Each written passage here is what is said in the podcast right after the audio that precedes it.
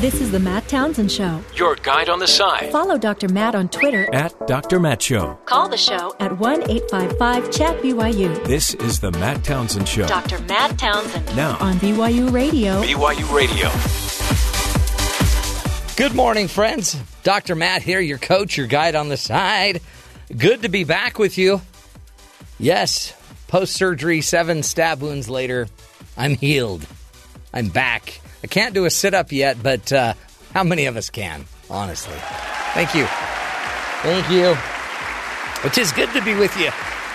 And by the way, we couldn't have picked a better topic uh, for me today. We're going to be talking about healthcare and uh, the public option, which is like the third rail of politics, apparently. Democrats have always been pushing for the public option. Republicans, you know, think it means death panels and all these other, you know, fearful, scary things. But our guest today is going to be talking about how uh, maybe a public option could actually solve some of the problems with even the current bill that may get through the Senate.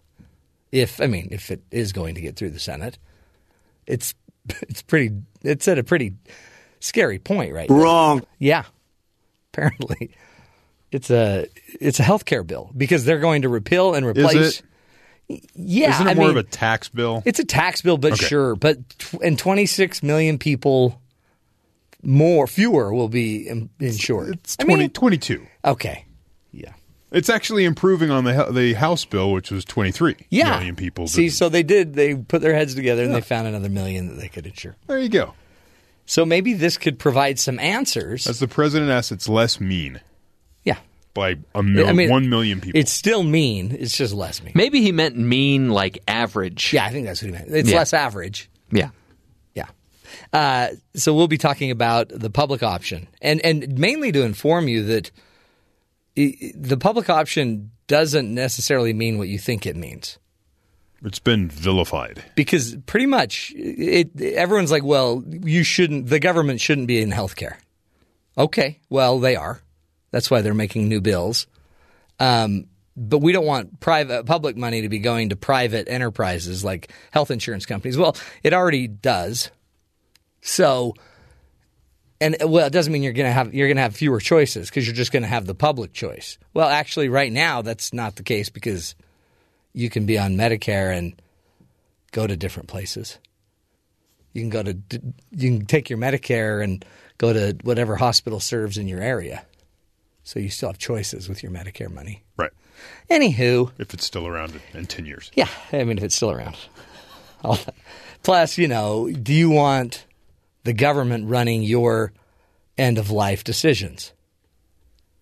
Uh, they kind of still already are. Yeah, 'Cause already- they're still producing all the laws that run your end of life. And in a way, it's kind of baked into the, the plan that they're talking about right now. Yeah. Is that, you know, when they decide whether you get funds for certain procedures, that's kind of deciding whether you live or not.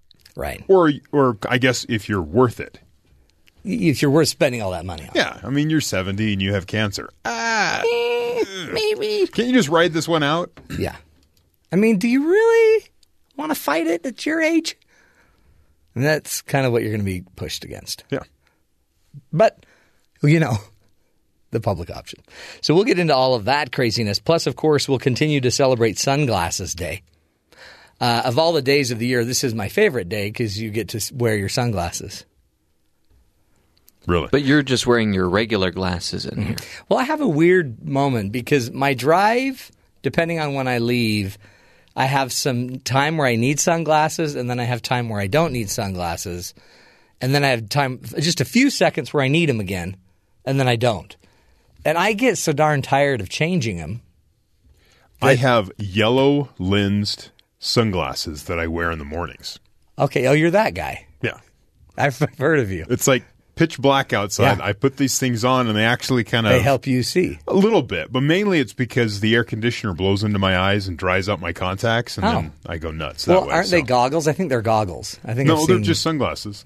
like snow goggles, skiing goggles. I wear 3D glasses whenever I mean I'm in the car or if I'm looking I'm outside. Oh, yeah. One's red, one's blue, Yeah. And you wouldn't believe the sights that I see. No, I, you know what? It's funny. I can kind of imagine. Doesn't it feel like everything's like jumping into your face? Oh yeah, Yeah, I'm always jittery. yeah. That's jumping you're always so jittery when you get here. I almost hit that pole. Um, we will uh, we'll talk sunglasses, of course. Also coming up, some empty news. Hey, you want to get back? I guess at your doctors and everybody that just perform surgery. One thing you could do is tweet your medical bills out. We'll talk Oh, about yeah. a woman that Ooh. did that. Fascinating story. Her son had open heart surgery, and she posted the bill on her Twitter feed, and it's amazing. So, Jeff, have you got your bill for your newborn yet? I have not. They purposely wait a couple of months, Yeah. just, so that you Just know. to make sure the baby takes. Yeah, keep us updated. We have to know if you actually got, uh, you know, charged for like the delivery room that you did not use. I guarantee you, we will. Well, they'll call it lobby fees. yeah. Yeah. If you're going to deliver in our lobby, that's an extra fee. Same price as the delivery room. Then they had to call in the cleanup crew. Yeah. Yeah. Yuck. They had to re-wax the floors. It was horrible. Uh, we'll get to all that fun straight ahead. But first, let's do the headlines with Terry South. Terry, what do we need to know this morning? The U.S. is planning to name China as one of the world's worst offenders in human trafficking and forced labor, labor, Reuters reports, citing a congressional source and a person familiar with the matter. The source also said the Secretary of State Rex Tillerson plans to classify China as a Tier 3 offender alongside Iran, North Korea, and Syria. Wow. This follows President Trump's tweet calling out China for not doing enough to help put pressure on North Korea. The move could strain the administration's relationship with Beijing, which Trump has worked to strengthen over the past few months. China's downgraded ranking is slated to be announced today in an annual State Department report. In other news, former pharmac- uh, pharmacy executive Barry Cadden will serve 108 months in prison for his role in a 2012 meningitis outbreak. A judge sentenced him on Monday. Cadden is a former head of New England Compounding Center, a now defunct pharmaceutical company that sold contaminated medication in 2012. The medication sickened 778 people, 76 of whom died. Prosecutors accused Cadden of knowing, knowingly selling contaminated medicine.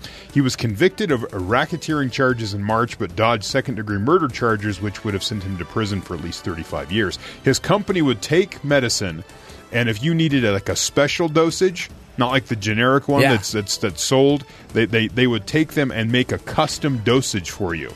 But as uh, I believe it was CBS that did a bunch of behind the scenes sort of uh, reporting on this, you go in and the test tubes they would use to mix Oh, things no. were full of like mold and all. I mean, just the, the equipment was dirty and that contaminated And got killed the people. people. Yeah, and they died.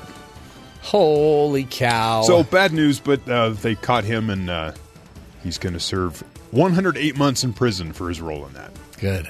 You're going to make us do the math on that? Yeah, somehow that's not enough. Huh. Oh well. Russell Westbrook named the NBA's most valuable player after finishing with a record-breaking season. The Oklahoma City Thunder point guard was awarded uh, the award at the uh, inaugural award show Monday night for the NBA. Did you watch any of that, Matt? Uh, no, my son kept updating me. Yeah, I didn't watch it either. He became the uh, second player ever to average a triple double, and he has now become the first player since Moses Malone in 1981 to be named MVP while playing for a team that won less than 50 games. Triple Wow. double, is that three beef patties with No, two? not at all. Oh, Eh, So, okay. uh, Special sauce. So he he gets the award. They tried this experiment of pushing it after the playoffs. Yeah. No one cares anymore. Yeah. Everyone's attention has moved on because the I playoffs think, yeah, are over. they missed that that window. Yeah, they they tried. Uh, everyone talks about the MVP as the season is ending, Yeah. And then there's two months of playoffs, and then nobody cares. Well, and what's happening. especially Westbrook because he didn't play in the playoffs at all. So Right, he I mean, played I mean, he, he did, but he didn't play in the finals. Right. so He got, well, he got the first round, the last month Yeah. of the playoffs. He wasn't even out Yeah. there. He's your best player. that's too yeah. long to wait. So he kind of lost that. Finally, Tropical Storm Cindy may have been downgraded to a tropical depression last week, but that doesn't mean the Gulf Coast residents are in the clear.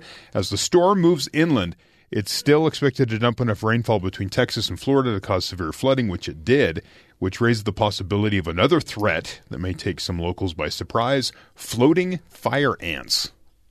Ooh. The notoriously tough insects are just dan- are dangerous when they're wet, as they are when they're dry, according to Alabama officials who are warning residents to keep their eyes peeled for floating mounds of fire ants. Floodwaters will not kill the fire ants. Instead, their colonies will emerge from the soil, form a loose ball, float, and flow with the water until reaching a dry area or mm. object. Floating colonies can look like ribbons, streams, or ball of ants floating on the water. Oh, These amoeba-like masses contain all the colony's members: worker ants, broods, and you know eggs, larvae, and They got- uh, they take everything they need. Winged reproductive males and females, queen ants are all in this ball that's sort of rolling through the water. The warning notes that the invasive species are rugged and will latch onto anything that they come in contact with, such as piles of debris from floated homes. I'll add human beings if you happen to stumble into one of these. They Yeah. just grab you and they don't let go. You can hit them with um, a power washer, they said. And You they won't let go And they won't let go. well, I'd Their rather. mandibles just hook well, let's in. not use a power washer. Well, and plus, I heard they're kind of like gremlins too, where the more water you pour on them, the more they multiply. Ooh, see, but you know what? I it's a good point. It's it's a wet it's a wet burn instead of a dry burn. You know, wouldn't you rather have a a, a wet burn No. Than a dry burn? It's kind of like Well, the burn is poison. yeah, So but it's like it's like a dry heat. So it's not like a humid heat. It's a I'd rather have the dry heat. I think personally, just it's different than the wet humid heat of red A- ants. Alabama That's the officials silliest thing I've ever heard. Alabama officials are recommending you do not stumble into the colony. Yeah. Stay away from it. Well, that's great advice. Wear long sleeves And bring feeling- a power washer. Well, no, because apparently that doesn't work. You c- it could be on you. You jump in You're the dead. water. You can't drown. You're these just things. dead. It just sounds like you're dead. They're just evil. Mm. And it was an accident. Hold that on, where there- was this? Alabama? All through the South. Fire ants are all through the South. But the floating pack. They all float. That's what they're saying. Is that this is their survival technique? So you're not going to flood them out. No, So when Billy says, "Get the hose," you can maybe push them away, but that's about it. Yeah, but you got to you got to deal with them one by one. It sounds like Almost. Fire it's like our producers, They just won't go away. one by one. They just keep coming in. Oh, I missed you guys! Holy cow! So much to uh, talk about. Um, don't want to brag, but But you're going to. four stab wounds. To take out one gallbladder, four wounds. Oh, I thought you were in a gang fight or something. No, I did too when I woke up. I'm Oh, I like, see. what the? Uh, but I have this weird. I think I'm having phantom pains Hmm. from my pancreas. Uh, not my pancreas. From my gallbladder that's gone. Like you're like, oh, I feel like I still have my gallbladder. Yeah. Oh. It's weird. It's really strange. It's like my organs are like, where's? Hey, where's Jimmy? Do you miss it already? I do. It's sad. I mean, you're with your gallbladder your whole life. And the next thing you know, you wake up from a foggy fog and you reach down to just pet your old gallbladder and it's gone. But the space is still there.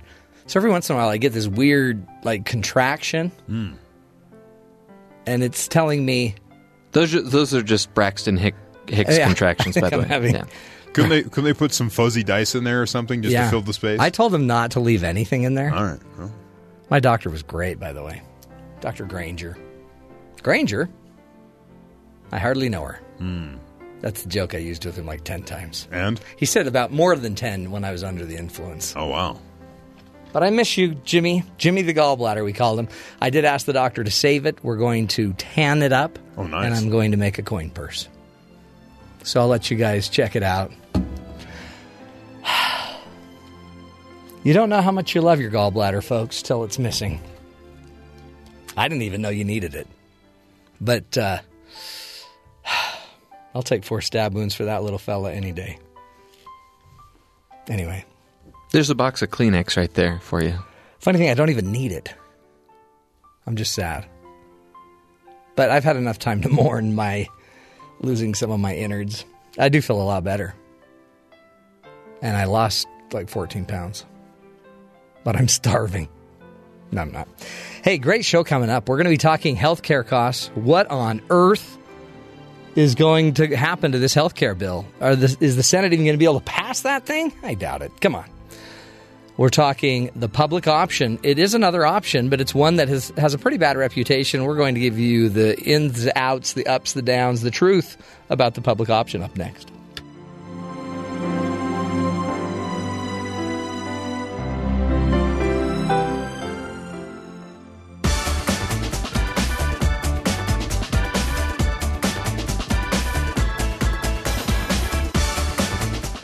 Secretary Tom Price of the U.S. Health and Human Services is currently traveling the country as he tries to meet with business leaders and citizens to ensure them that they will not lose their health care coverage.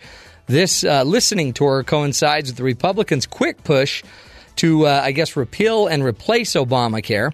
While politicians drag this process out, we need to ask an important question here. Is there a simpler way to fix Obamacare? Remember, so many uh, of the, the companies that are providing insurance are backing out. They're no longer uh, providing that insurance. They're no longer offering their services in certain parts of the country, which is leaving certain areas empty f- without anybody there to provide uh, the insurance that's necessary. So there is no marketplace in some places and no competition in other places. So here to speak with us a little bit today about a possible solution. Uh, or, or additive solution that could be added to the game that might create some answers to a lot of the problems we're facing with the current healthcare problem is Professor Jacob S. Hacker. Uh, he is the father of the public option, a professor of political science at Yale University, and we we wanted him to come talk to us today to explain this public option because it it really has been, um, I guess, maligned in every way possible. So, Dr. Hacker, thank you so much for your time today. Oh, thanks for having me, Matt. Couldn't be more timely. Is it totally? Is is it true that the public option is Lord Darth Vader's favorite option? yeah, no, I, I, I remember during the debate um, over health care uh, reform back in 2009 uh, that Glenn Beck put a picture of me in one of his programs. He didn't actually say my name, but I'm a cyclist, and some of the, the guys that I ride bikes with um, have different political views than I do. And one of them looked at me and said, man, he did everything but put you know uh, uh, pointy little ears on you, you know, yep. and a and a forked tail. Yeah, and you're the devil. So it it was it was definitely uh, demonized. But let me just explain simply because I I've found in my conversations with Americans of all political stripes that um, that it actually has a lot of support. And indeed, that's what the polls show. So the public option is simply letting every American who doesn't have coverage from their employer or um, or who doesn't have coverage from the Medicaid program or the Medicare program uh, to buy into a new public plan that looks a lot like Medicare. In fact, I think it should just basically be a new, let's say, Part E of Medicare, Medicare for everyone, hmm. um, and you could get that coverage in the way that people are buying coverage today through the health insurance exchanges under the Affordable Care Act. Um, but the idea is that even in parts of the country that have no private plans, and there are a few, or have only one, there would be some competition, and you'd have the ability to buy into a plan that's familiar to most Americans uh, and popular. Um, and, and as I said, you know, when you when you poll people, when you talk with them, they say that makes a lot of sense. Medicare is pretty cost efficient. It has low administrative costs. It um, it has had slower growth of its costs than private insurance most Americans on it are overwhelmingly satisfied with it, and um, and it would get it would deal with two problems. One is that there isn't enough competition in a lot of the country between private plans, and two, and I think this is really important that right now the plans are competing in part by getting narrower and narrower networks um, and doing other things that people are not such fans of. And, and in a lot of the country, it's not like the top rated plans that are in the market uh, in the exchanges. It's often sort of bottom feeding plans uh, that have stuck around. As you know, a lot of the top insurers have pulled out of the exchanges.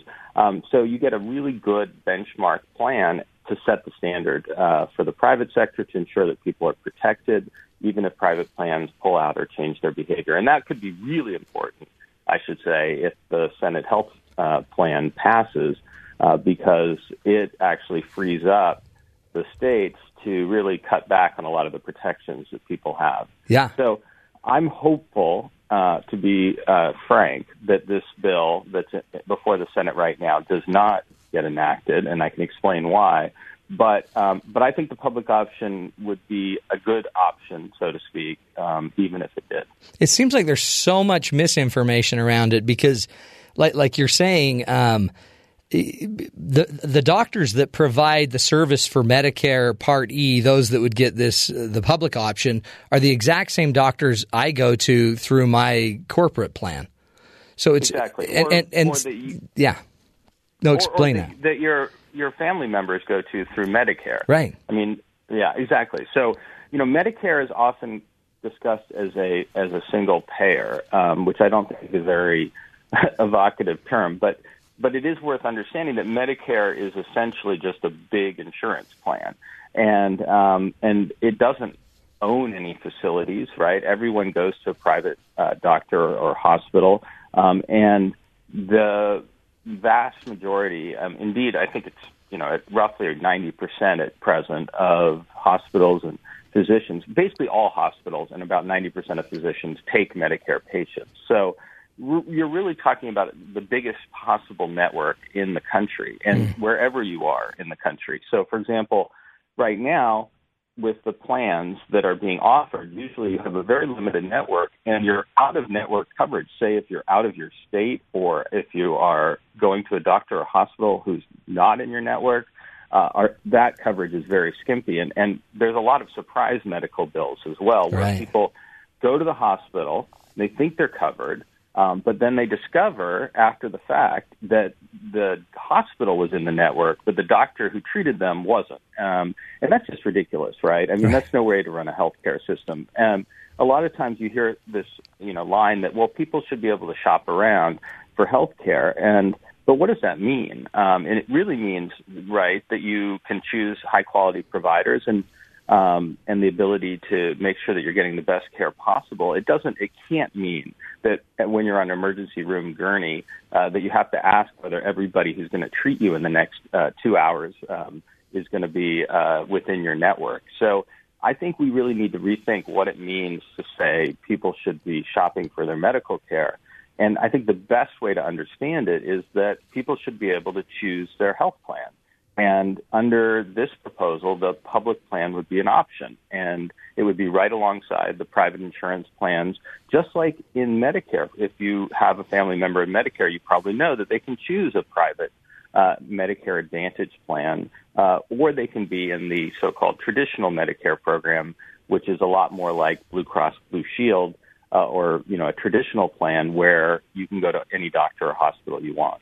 Now, what I hear and and explain this to me is that, uh, but fewer and fewer doctors they don't they don't make the same money. They're making whatever thirty cents on the dollar on a Medicare patient than they would make on a regular patient through our uh, regular insurance. Um, so doctors don't want this. Eventually, doctors are going to opt out, and eventually, all these people will be left without caregivers. But your data is completely different than that. Well, look, the, the, this is one of these cases where you know, are you going to believe um, the the doomsayers or your own eyes? Right? I mean, Medicare patients have no complaints about getting access to doctors, and most, as I said, ninety percent of doctors and essentially all hospitals accept Medicare payments. So it can't be too. It can't be that penurious. It can't be that um, you know uh, inexpensive for them uh, the the prices can't be that low for them that they that they aren't willing to accept it. I mean, there is an issue, and I I, I think it's really important to understand. We are the only country in the world that essentially lets um, the market. Uh, a distorted market decide what prices should be. Most countries have a negotiation process uh, and a regulatory process that determines how much you pay, and uh, that is it turns out, a lot better at controlling costs. This is not a controversial point. Some people argue that that using these kinds of regulatory and uh, negotiation approaches to controlling costs has other problems, but no one disputes that other countries spend on average uh, about half as much as we do per person on healthcare, and their prices are much, much, much, much lower. And so Medicare is um, more like the the system that other countries have, and it's as a result, it actually has costs that have grown more slowly, prices that have grown more slowly, and prices that are a bit below the private sector on average. The real difference between Medicare, and this is coming from work of a colleague of mine at Yale, Zach Cooper, the real difference is variation.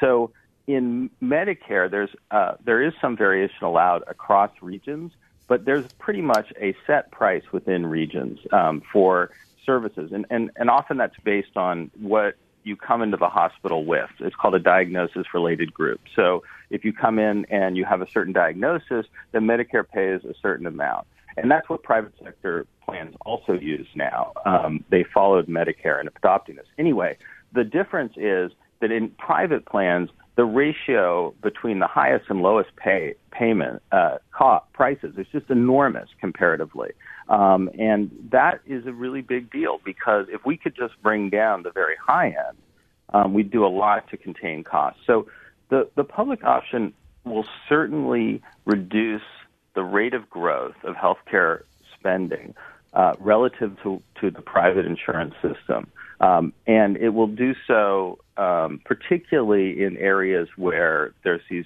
really strongly consolidated hospital and uh, and doctor systems that are the ones that, that occupy the very top end of the price structure. And I, I live in such an area. Yeah. Um, Yale.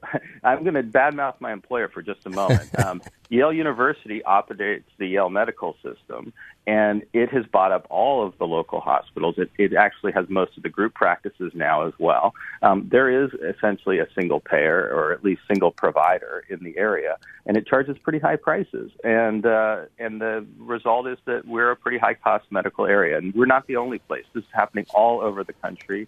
It makes total sense if you're a healthcare provider. It just doesn't make a lot of sense for us as consumers and our government as a uh, as a uh, responsible steward of taxpayer dollars to pay those high prices. Hmm. No, we just had, by the way, thank heavens for tenure, or you would have just been fired right there, Jacob. Um, but I Yes, mean, well, I have a friend. I have a friend who uh, who spent his last years um, touring the, the the seas on a sailboat that was entitled that that was uh, the name of the sailboat was uh, Academic Freedom. Um, so I I'm very I'm very happy to have that academic freedom. But this I just want to be clear that this is nothing. Uh, this is not a Yale problem or Oh, yeah, a New no. Haven problem. This is a national problem. I just had a, a friend talk to me about that they had cataract surgery. They did one eye at one hospital they, with, with a surgeon. That same surgeon went to another hospital system, did the other eye, and their bills were five thousand dollars different for the exact same procedure by the exact same doctor. That's exactly the that's exactly the problem. And so there really there really are not uh, there are no secrets here. Um, when you have a system such as ours, where you have insurance paying, there are very little in the way of incentives for doctors and hospitals or for patients uh, to push for lower costs. And the the fact is that um, we, as consumers of care, we need that protection. You know, people tell me, well, can't we just all shop around for our insurance? We don't need, you know, shop around for our health care. We don't need insurance. And I say, you know, saying we don't need insurance to buy health care is like saying we don't need mortgages to buy houses. The big ticket stuff is beyond our means. And also, we're not usually in a position to bargain for lower prices. We want that insurance company to have our back. Um, and the fa- but the fact is is that the, the providers of care have a lot more market power than insurance companies or than we do, and and that's why it's a different market than a lot of markets um, because we don't know what we need in a lot of cases. So I just try to point out that in an ideal, well functioning, competitive market, we um, you know we might need uh, certain kinds of you know catastrophic insurance, but we wouldn't need to have um, all, uh, a, someone bargaining on our behalf. We wouldn't need to have um, the kind of rules that we have that we have already in the system, or the kind of programs necessarily that we already have. But that's not the market we're dealing with. And, And the it- public option, Oh, go ahead. the public option is really a response to the reality that um, you need a heavy on your side, and that's why I think it's really important that it be tied to Medicare and and sort of taking that bargaining power that comes from these um, the millions of people who are in Medicare already. No, totally. And it seems like you you need a heavy on your side, but the only heavies in the game are insurance companies.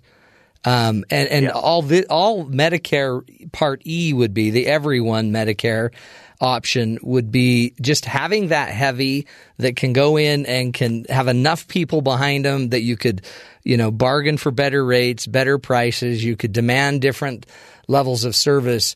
Um, but you're but so really the government would just be competing against every other insurance company that wants to play in that Exactly. market. and, and and you would have a choice. Um, and employer-based plans would still be there. Now, Matt, I, I that you're you you could be out there selling this plan. I really that's exactly right.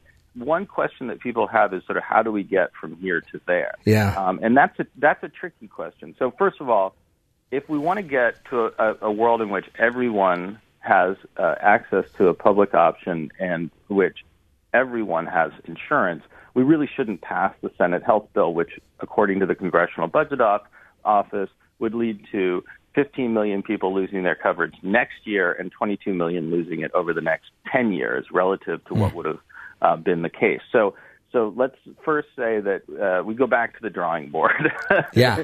and and and and tear this up and think about a, a, a better approach.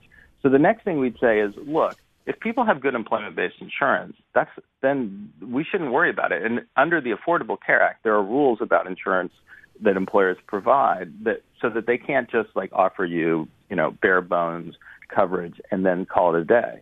So so we've already got those rules in place. But if your employer doesn't provide insurance, then this is the big change. I think that you should be automatically enrolled in one of the coverage options that would be available under the under the system I'm talking about. So if you don't have employer-based insurance, right, you could have low income uh, and be eligible for Medicaid, right, the state Right. federal health insurance program that has done so much to cover more Americans. If your income isn't low enough to qualify for Medicaid, under the current system, you get these tax credits uh, to buy coverage through the so-called health insurance exchanges. Now, what I'm saying is that you should be able to buy the Medicare Part E, Medicare for everyone, through those exchanges. But I think there's a really big problem with the current system. It requires, it relies on this really un, uh, unlovable mandate that people have coverage, and that doesn't obviously work because not everyone has coverage. Right. So my proposal would be that very simply that if your employer says I'm not covering you, um, they would send your name to the local exchange, uh, the state exchange, or um, in the case of those who are over 65 to Medicare, or the case of those um, who are covered by some other um, uh, program that's not Medicaid or the exchanges, like a, a veterans program or the like, they they would send that name, and you would be automatically enrolled through the exchange in either um, Medicaid if you have a low income or in um, the public option. And this is controversial, and you could have it that you get sort of randomly enrolled, uh, or there's a default plan that isn't the public option if you aren't eligible for Medicaid. This is getting a little complicated, but I'm not a fan of that. And my sense is that most Americans would be pretty happy with Medicare-like coverage, and if you're if you don't pick a private plan, then you go into the the public option. Just as just as is the case with Medicare, if you don't pick a Medicare Advantage private plan, you just get the basic Medicare coverage. So the traditional Medicare coverage. So under my system, everyone who didn't get employment based um, insurance would be automatically covered. And the, there are two additional issues you'd have to deal with, right? Some people aren't going to be able to afford the insurance. Right. And that's true under the current system. So the question you have to ask is, do you want to allow people to opt out? Um, and, and I think that's a difficult question.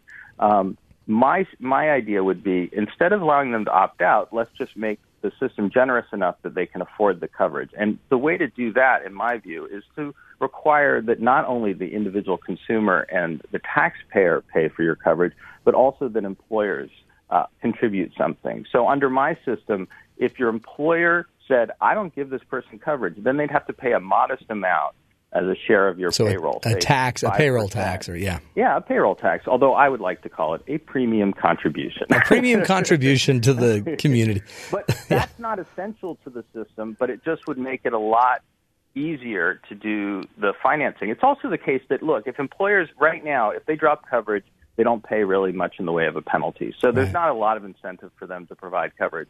But I do think that if you move to a system in which there's really good automatic coverage for everyone who doesn't get employment-based health insurance, then you don't want insurers, you don't want employers to have a big incentive to drop coverage. So if they have to pay a modest amount on behalf of workers they don't cover, that would discourage them from just dropping their coverage. So that's that's it. I mean, I know that sounds pretty complicated, but compared with the current system, that is really straightforward. And it's really just. coverage? Oh, go ahead. No, I was just going to say, do you get coverage from your employer? Yeah, If yeah. not, you you either get Medicaid if you're poor, Medicare if you're over 65, or the public option as a default uh, if you're in the middle. I, and, and and we'll we'll come back and talk more about this, Jacob, because I think in the end that that you opened up some really big questions again, and then these are the political decisions we need to make. And it seems like once we start trying to discuss these political sides, like uh, are we going to tax employers now? Is is you know is this healthcare? Um, it, do we want everybody covered? Because it seems like in the country there's still that debate of whether we still want everyone covered. Uh, but uh, like you were saying, 37 million people with this new proposed plan over the next 10 years will be uninsured um, above and beyond where we currently are. So decisions we got to make, and in the end, they become political decisions, especially when we invoke this uh, public option.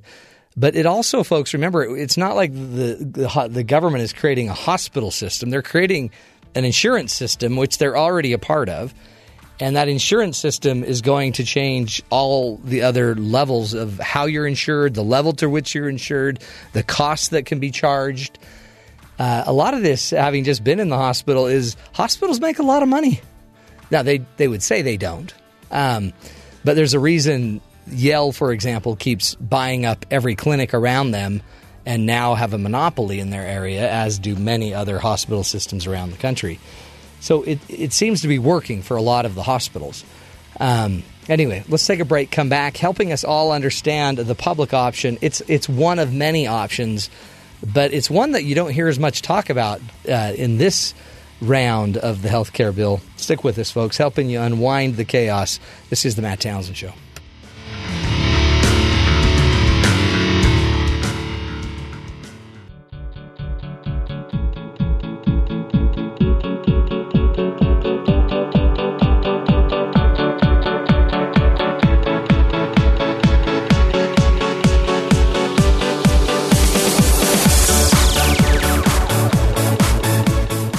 Welcome back, friends, to the Matt Townsend Show. On the phone with us uh, from Yale University is professor of political science there, uh, Jacob S. Hacker, also known as the father of the public option.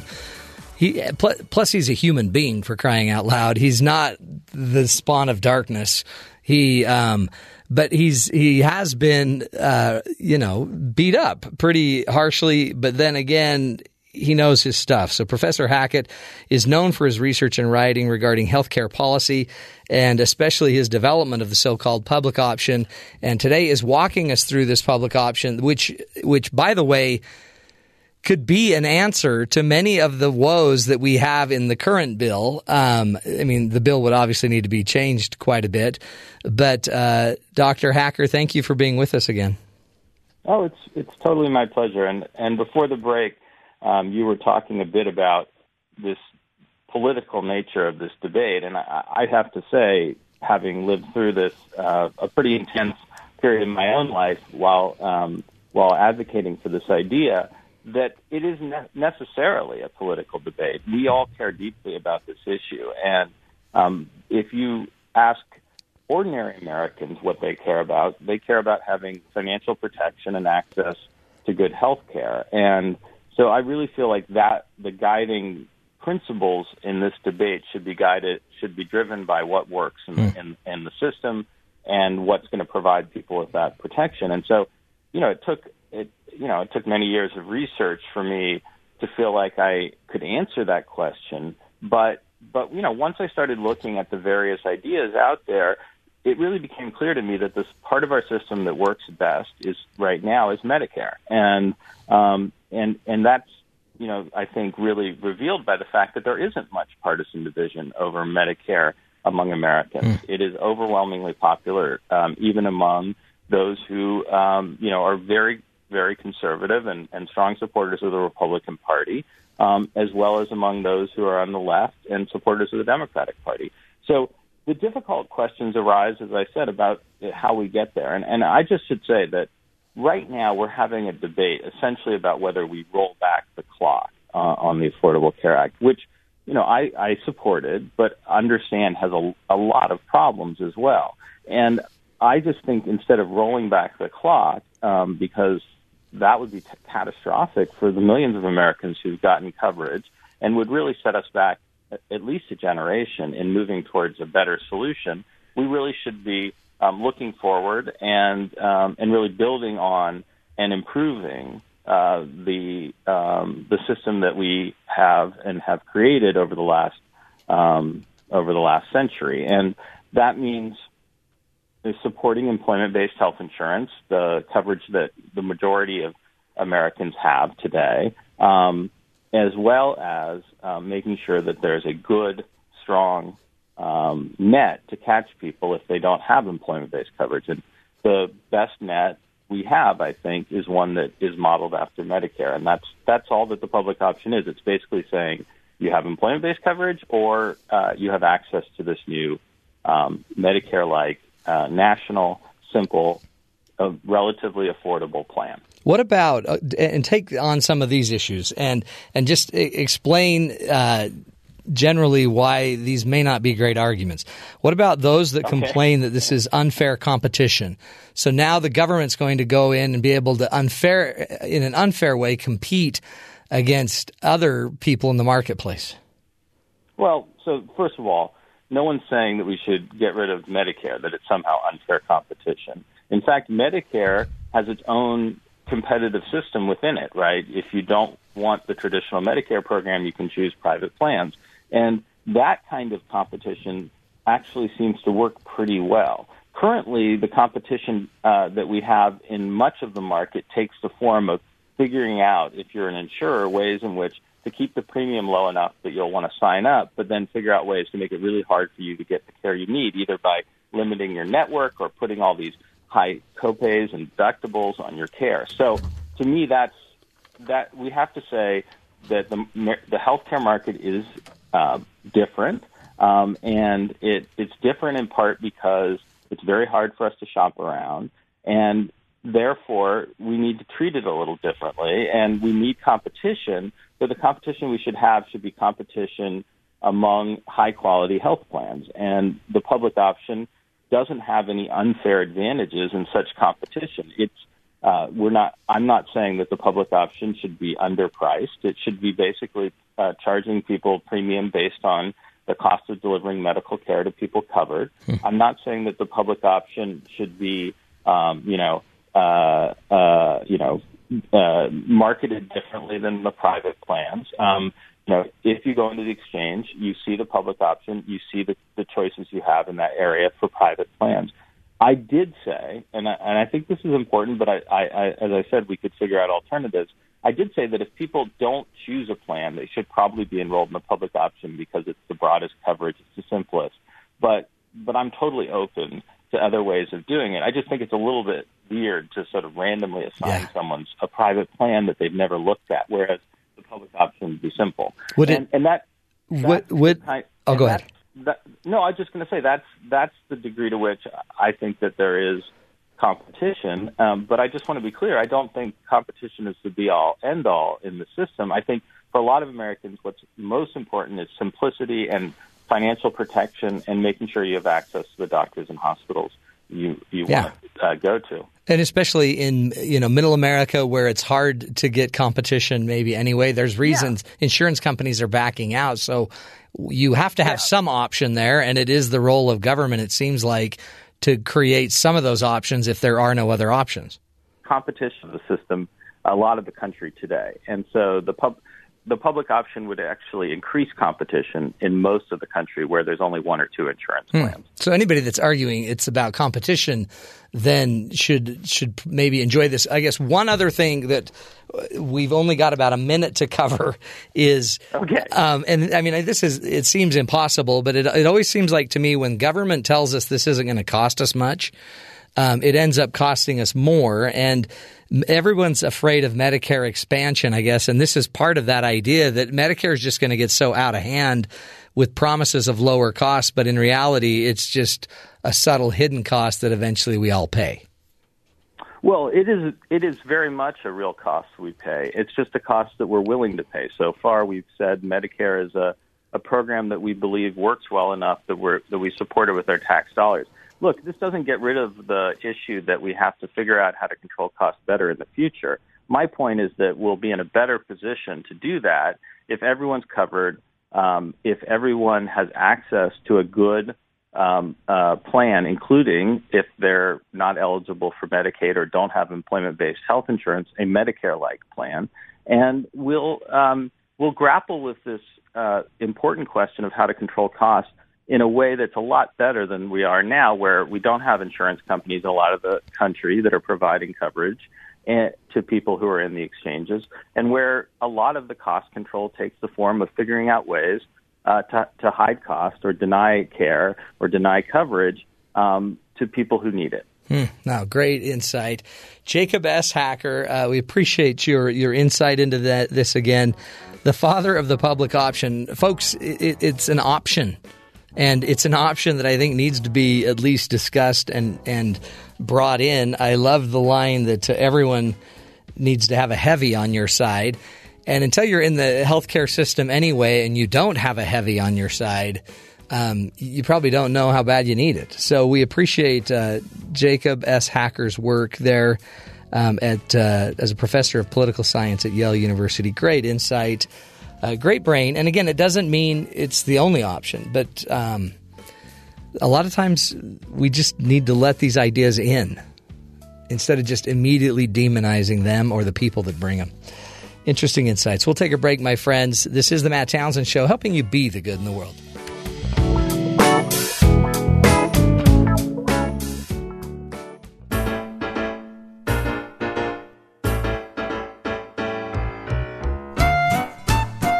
Welcome back, friends. Again, healthcare option is one option uh, of uh, the public option is one option. But again, think about the people in the middle of the country that don't have any options. And all the insurance companies, Aetna, all these companies are pulling out. So there won't be competition there. There's nothing there. Um, somebody needs to step up and, and be there for that. Now, if, if not, you could just um, give up healthcare altogether and start doing the bizarre knife massages that are going at a hardcore spa in China. You won't believe this. The owner of Ancient Art of Knife Therapy in Taipei, Taiwan, has been performing a strange procedure for more than 13 years. Uh, it's about 30 pounds is what it costs to, to have the treatment. It originated in China about 2,500 years ago, and it involves knives. Yes, knife therapy, they're calling it, where uh, they they put covers on your body and then they take cleavers and other knives, kitchen knives, certain knives, and they start like cutting on you, but without cutting your skin. But they they do the motions of cutting on you, and uh, it's pretty crazy to watch. So we're going to post the video on our uh, on our Twitter feed at Dr. Matt Show, so you can see what's going on there. And if you thought that was weird, the weirdest part is when the masseuse starts to belch. Um, and the belching is the masseuse's way of apparently spitting out bad energy that they're drawing from you, the client. So, okay, that's that. Just know there's other healthcare options. Uh, knife therapy is one of them. Stick with us, folks. This is the Matt Townsend Show, helping you realize uh, how good you may have it and uh, how to make it even better. Stick with us.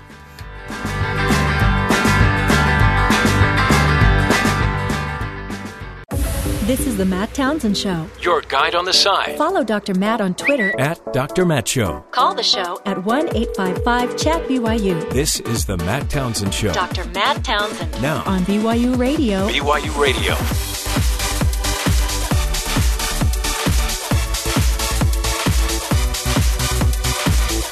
Welcome back, friends, to the Matt Townsend Show. Dr. Matt, fresh back from surgery and four knife wounds inflicted upon me by my surgeon.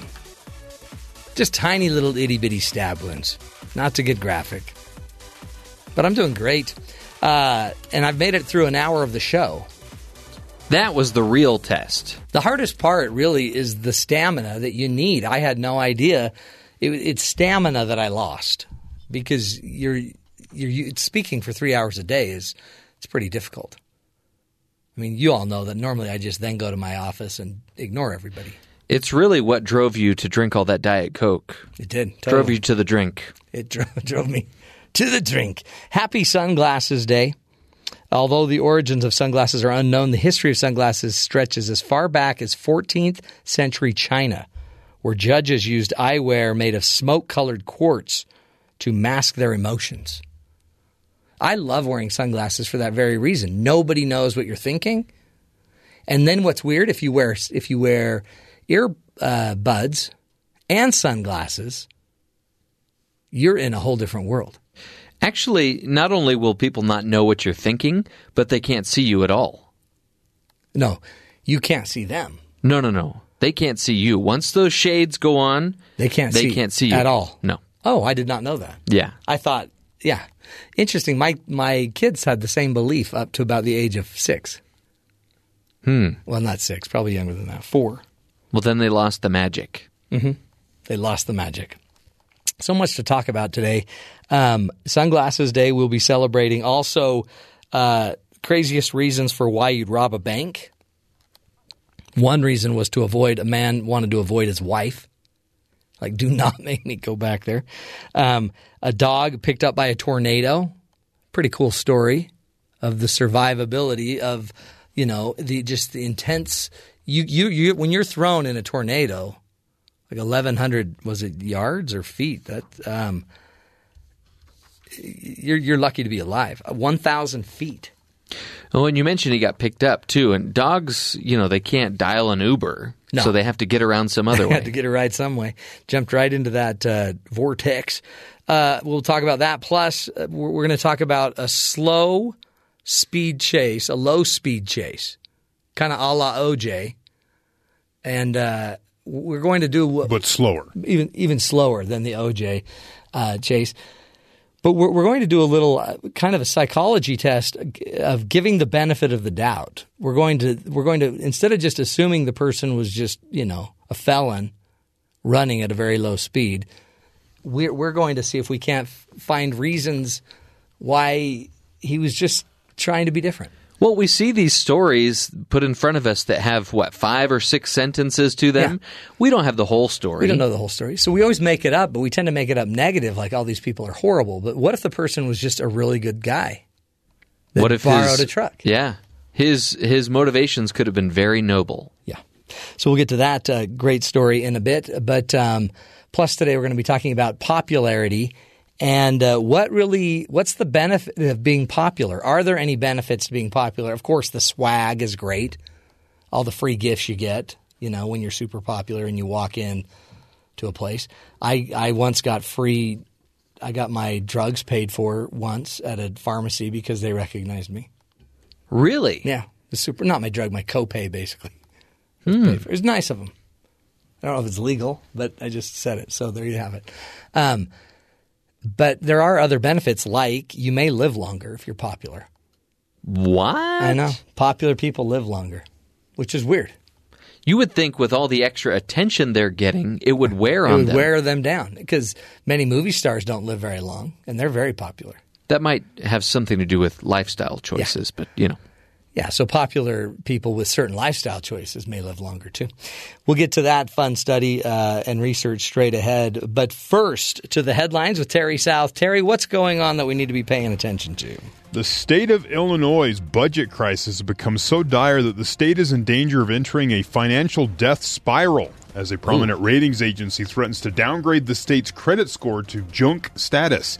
Doing so would increase the cost of borrowing, worsen the deficit, and making it even harder for taxpayers to dig out of the hole.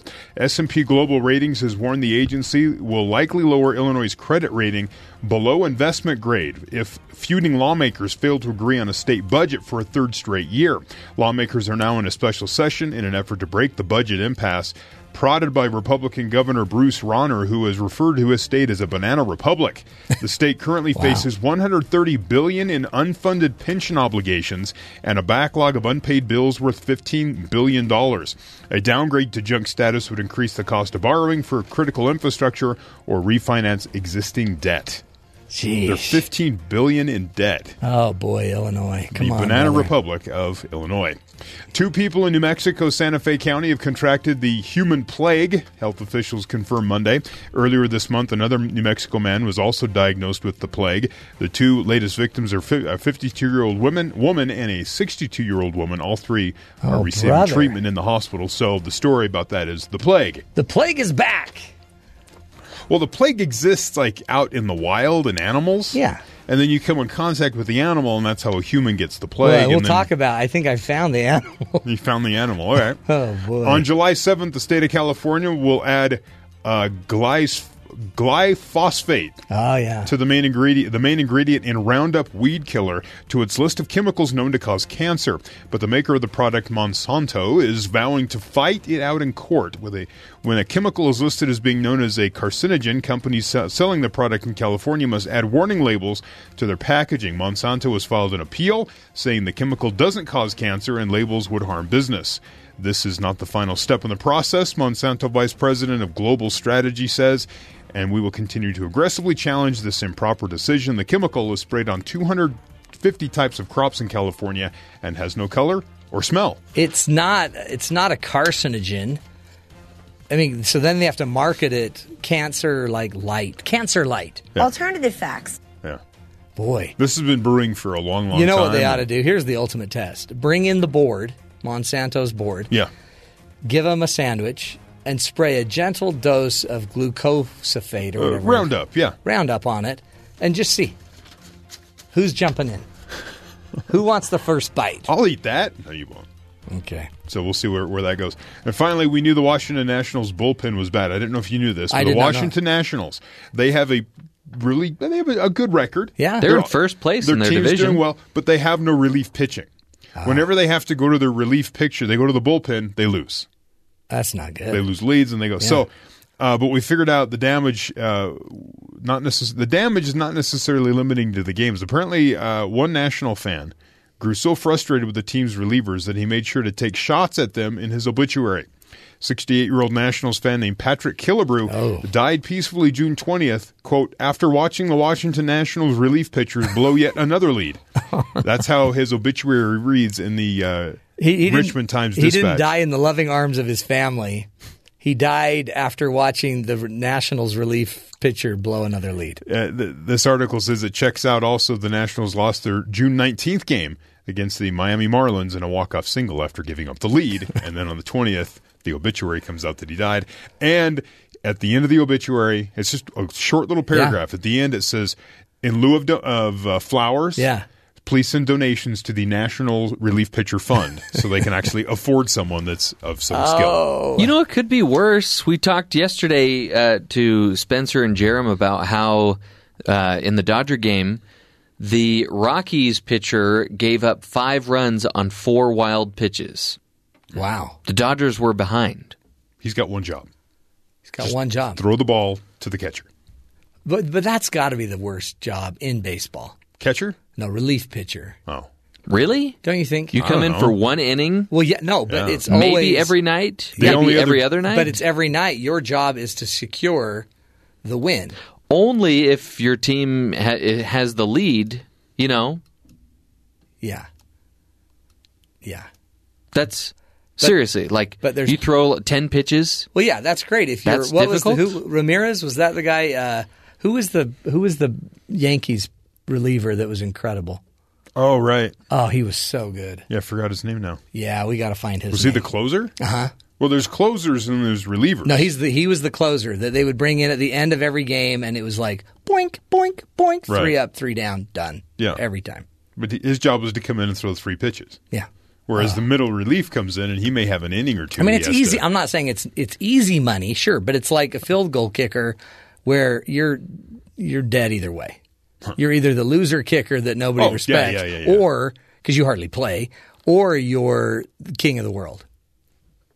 And he's the guy that always gets to throw that last pitch. Everybody cheers.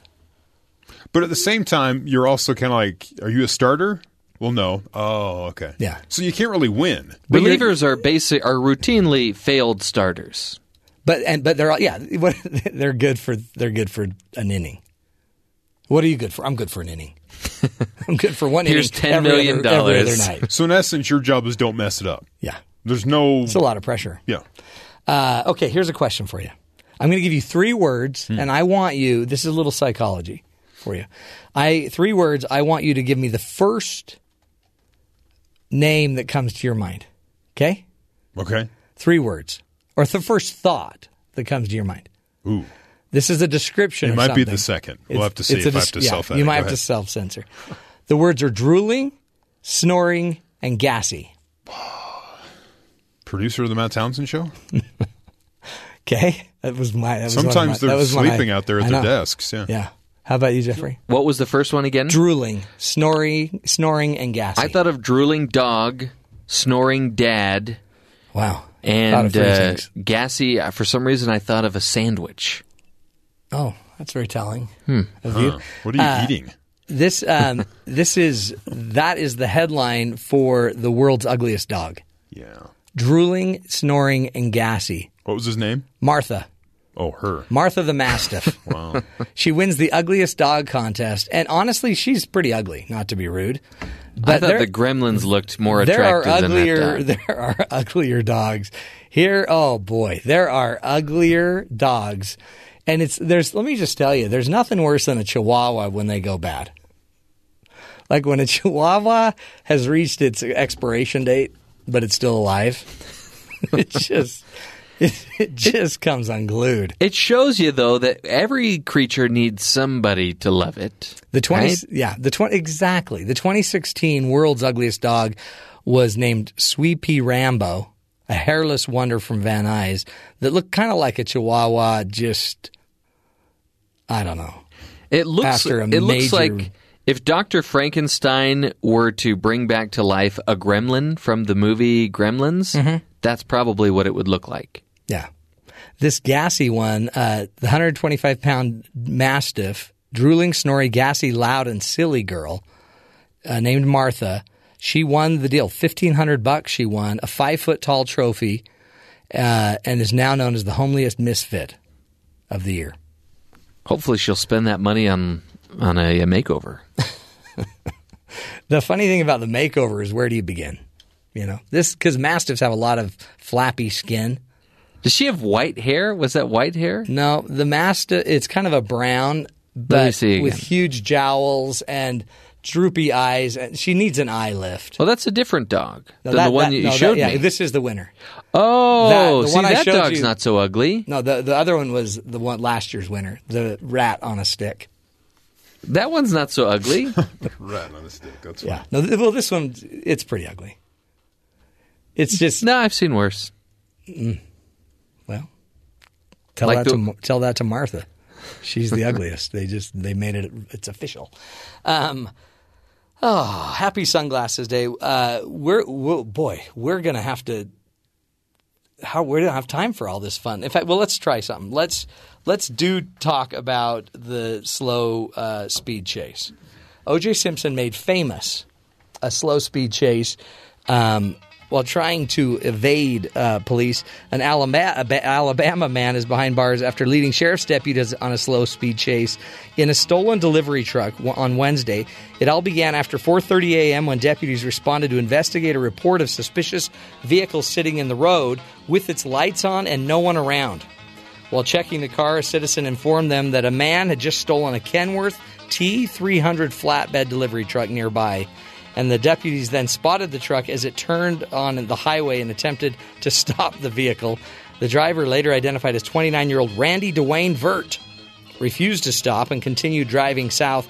Vert was apparently unfamiliar with the complexities of the modern manual transmission and uh, drove at about speeds of 25 to 30 miles an hour on I 59. Uh, apparently, he did not know how to shift into second gear. Hmm. It's it, that confangled instrument. He You couldn't know, do it. There could be another explanation, though. Well, there is. Have you ever And- seen the film Speed? Yeah. If their speed exceeded Yeah, 55 that miles per it. hour, then the, the bomb would go off. So maybe he was given a note that said, don't go above 30 miles per hour or your car will explode. Yeah. So maybe maybe that's why he didn't go above 30. Yeah. Maybe he's just very speed conscious and conscientious because he wants to make sure that the children on their way to school are safe. Yeah. And, you know, it, also begs the question well, why didn't he stop when the police told him to? Yeah. You know, have you ever driven in a Kenworth T300 flatbed delivery truck? I- not not recently. What if this was his lifelong ambition to Yeah. drive one? Well, yeah. Do you stop? What if he's dying of cancer and this was his last chance to drive a Kenworth T300 flatbed? I wouldn't ask you to stop chasing your dreams. No. That's selfish. if I had a dream, that would be great. Uh, wh- why did he steal it? He didn't steal it. He he borrowed it to fulfill a dream, and he was going to go pick up a load of lumber for a neighbor. Oh. I think he was delivering uh, a kidney to kid- somebody that really needed it. The kidneys aren't that big, but Well, maybe, you can, you, you know, he had plenty of space maybe on the kidney flatbed beans, truck. like a you Okay. know, a, a, a plat of I don't know. Um, uh, maybe he was.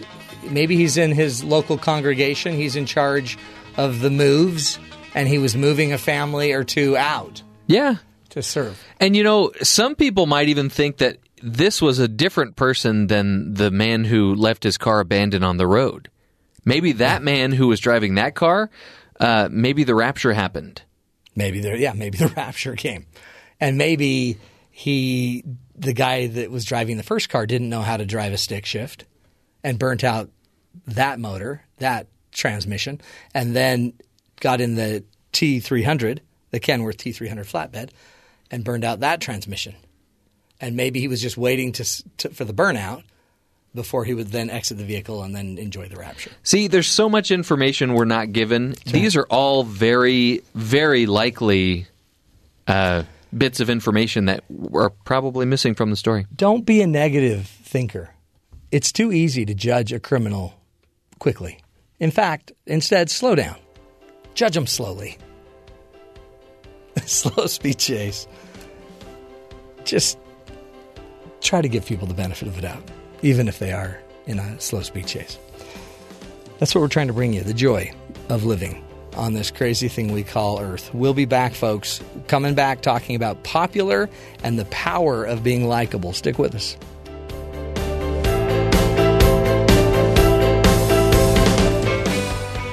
popular. You're gonna be popular.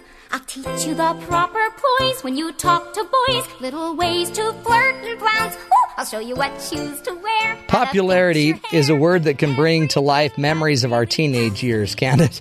Mostly it involves feelings of insecurity, stress, and the desire to be liked, whether you were popular or not. Thankfully, we can say that those years are behind us, right? And thank goodness we don't have to deal with popularity anymore.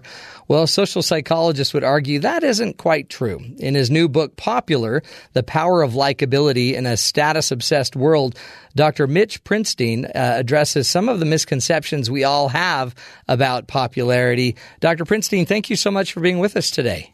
Thanks for having me. What a what a I think a fascinating topic because we've all probably experienced. It seems like a universal experience in life when we run up into that our fear of not being likable or not being popular. So define for us popularity and and why is why is it that we're so obsessed with it today? Sure. Uh, yeah, it's a scary idea, right, to think that popularity is still all around us, but it, it is. It's not exactly the same way, of course, that we experienced in high school, but yeah, we still really give a lot of attention to those kinds of things. Today, in two different ways. Um, popularity comes in the form of likability, which is the extent to which we enjoy spending time with people. We uh, think highly of them, we trust them, we tell them about our lives. And that's separate from a different kind of popularity that's referred to as status. And status is really who's the most visible, who's the most powerful, influential, famous. That's a very different kind of popularity because, in fact, those who have really high status, just like back in high school, sometimes we might not like them very much at all. Hmm. So it's interesting. This you can almost you can hear kind of the I guess evolutionary psychology roots of this that you would need to be likable in order to stay in the group. You would want status in order to make sure you get a good, you know, portion of the foods and the survival abilities. Um, so is it is it kind of just our nature to want to be likable and have status? Yeah, it's really amazing how much this is a part of our nature because we now know from research in neuroscience that there's a part of our brain that activates at the very moment, even as adults, that we think that we might be excluded.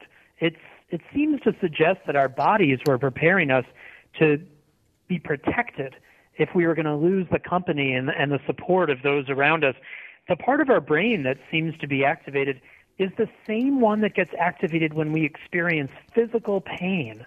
Not not the part that makes us say ouch, but the part that tells us, you know, this is a warning and an alarm and a something we need to avoid immediately. It's like our brain is telling us to get back in the herd as quickly as possible to maintain that protection. Hmm. So we really there, there's a chemical side to this that keeps driving us and, and making us want to be popular. are there are there some people that just don't have any of that in them? They just flat out don't care.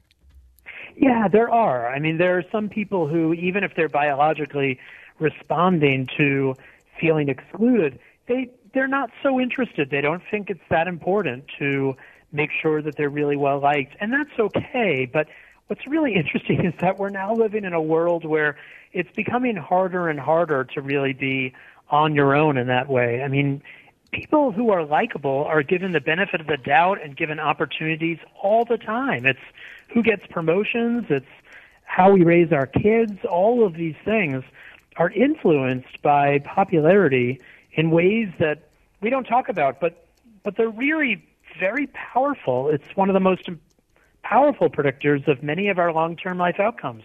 Wow. Give us some more uh, information of, of how likability, so popularity, you're, you're basically saying is one of two things. It's likability, but it's also, and it's also status. Likability, um, means I guess people are drawn to you, and it's ironic to me, I guess, that we use the word like uh, in social media so much. um, but and so, talk to me about what are the other benefits to us day in, day out of just being likable? Well, it's amazing. You know, we did a um, a study when we were looking at that, and we asked people to wear for one day a, a really kind of crazy T-shirt on campus uh, just to see what would happen. And we knew that what would happen is that uh, people would treat them a little bit differently and kind of smile and ask them about it. And we made them pretty likable for a day. What was surprising was that folks realized how much it brought out of them a completely different side of them. They were more confident. They were more willing to interact with others. They felt more secure. And it changed the entire nature of their interactions over the course of the day in ways that they told us if this is how they were treated every single day, they would have grown up to become a completely different human than they are now. And that's what the research says when we are likable, people treat us in ways that give us new experiences to learn, new opportunities to get involved in things that we otherwise would have been shut out of. And that's why it has such a powerful and enduring effect. Unbelievable. And you can see that. I mean, it's so strange. I remember being in a private school. This was 30 years ago, probably no, 40 years ago. And, um, being friends with the most popular guy in the school, and of all, and there was there was only thirty desks in the room, but he for some reason got the really cool desk. There was one odd, really, but everyone wanted that desk, but the most popular kid got that desk, and I'm like, wow, what's it like? But you're saying if the if you are seen as likable and you are then, then people treat you different because you're likable, you're popular that actually changes who you end up becoming. That ends up changing the experiences you have, what you're willing to say or not say, and how you evolve, how you grow yourself. Absolutely. You know, in the book, I talk about the story of two guys that go to law school, and one of them is far more qualified and prepared than the other, but he ends up failing. And the reason why is because his contemporary is a really likable guy. So he gets invited to study groups. He gets asked to uh, he chats with the teacher afterwards and learns extra material. He gets opportunities for internships that the other one does not get. He goes on, the likable guy goes on to have a remarkably successful career, not because he was more qualified and not because he was better prepared, but because he created an environment that left all doors open for him. While the more prepared guy, who is kind of more aloof, a little bit of a hermit, he really closed all those doors. And at every opportunity to learn or to get new experiences, he lost out. And what it had to do with was plain old likability. Now, uh, to me, this resonates almost with the research in emotional intelligence. In a way, um, would you would you then say, if I were a parent, would it be better for me to teach my kids the skills of being likable or the skills of being prepared? Oh, if I, if I was going to dichotomize it, Yeah, what a great question. You know, I would say that um, it's of course really important for kids to be prepared and take their work seriously, but I think it would be a mistake to ignore likability. And one of the things I think is important is to recognize all the different ways that parents really play a role in developing their child's likability. Research says that even after controlling for a child's IQ, for their socioeconomic status, for their history of stress and mental health problems, and their parents' stress and mental health problems, the one factor that predicts above and beyond all of those other factors is their child's level of likability. It predicts their relationships, their work success, even their physical health for decades later. unbelievable. Because in a way, it it seems it's it's it's almost like against the work ethic, Mitch. You're you're you're blowing up the because now it's like your personality could get you somewhere instead of just your your integrity or your hard work ethic. But in reality, you live in a social world, right? So this shouldn't be surprising. I mean, I think it's both. You know, I think we have to be prepared when we show Yeah. up to to the table. We have to have something to bring there that's competent and appropriate. But I think if we believe that we left all those popularity dynamics back in high school, we're missing out on a very real factor, and that is that no matter where you work or no matter what interactions you're involved in, we're still humans. And Yeah. as humans, we are still drawn to each other in a social way that is that is part of the fabric of who we are. There's research now that says that even our DNA changes how it's expressed based on the most recent experience you had of being treated likably or as a disliked person. This What? is part That's- of who we are. How how how does it express differently? So the minute that we are um, treated in a dislikable way, our DNA expects that we might get eaten by a woolly Yeah, mammoth. more of it, yeah. So, you know, it activates an inflammation response in our body to protect us from bacterial infection and, and wounds. It simultaneously shuts off the parts of our DNA that would help us resist viruses because our body assumes if we're not going to be around anyone else for a while, who are we going to catch a virus from? So there's now this really powerful relationship between our social experiences and our physical health because, of course, we don't have any threats from woolly mammoths now. So our body is responding in a way that actually harms us rather than helping us. And you can see it. I could just see. I had some of my children run for like class officers, and um, boy, the impact it has on their psyche, on their on their willingness to try things, to put stuff out there, it changes them when they think they're liked. Absolutely. I mean, and this is so important for adolescents. Just look at social media and look how much adolescents care about their peers. There's a reason for that. There's something about the ways that our brains develop right around the age of 11 or 12 that turns on a, a pleasure center within our brains and makes it really tuned in to our social experiences. That's why everyone thinks their parents become totally lame when they become 11 years old. Yeah. They suddenly want to hang out with their peers because our body and our brains are developing in ways that make us really, really care about popularity. And it used to be that we lived in a world where we would kind of go back to being concerned about our likability when we became adults. But the world has changed, and now we're kind of perpetually in a, a mouse clicking high school where everyone's trying to be really popular online and and this is a really interesting time when it comes to popularity. It's um, I have a client that comes to me, and uh, it's her ultimate objective in life is to be famous. And and I sit there and I think, okay, so what will you do with your fame? And then it's well, I would just share me, and I'd share my art, and I'd share my talents and my gifts, and I would try to enrich the world.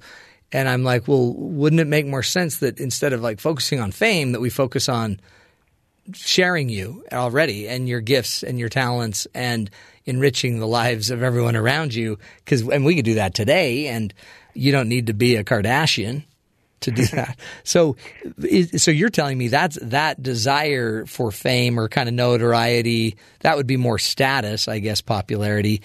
That's that's just kind of human nature.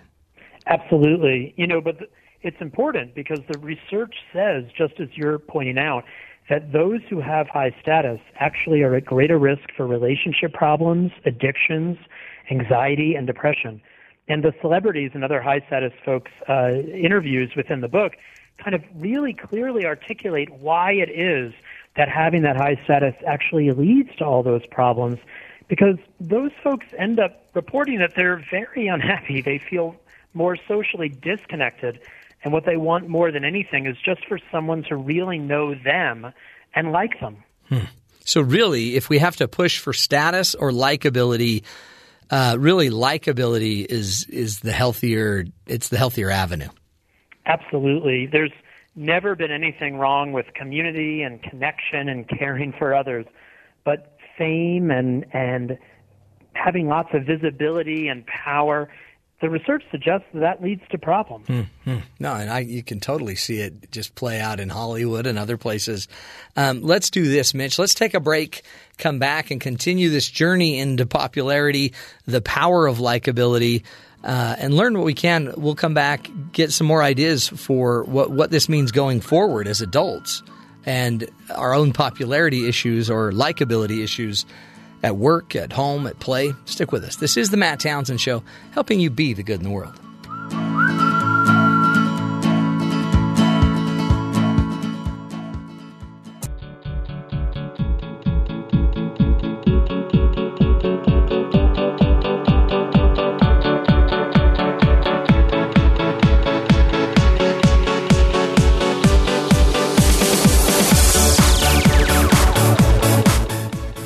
Welcome back, friends, to the Matt Townsend Show. Joining us on the phone is uh, Dr. Uh, Mitch Prinstein.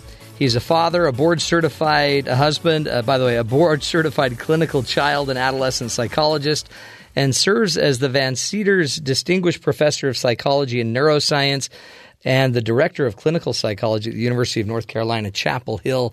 Uh, Mitch is also the author of the book Popular: The Power of Likability. Um, no, that there's a better title than that. Likability in a status obsessed world. Uh, Mitch, we appreciate you. Thanks for being with us today.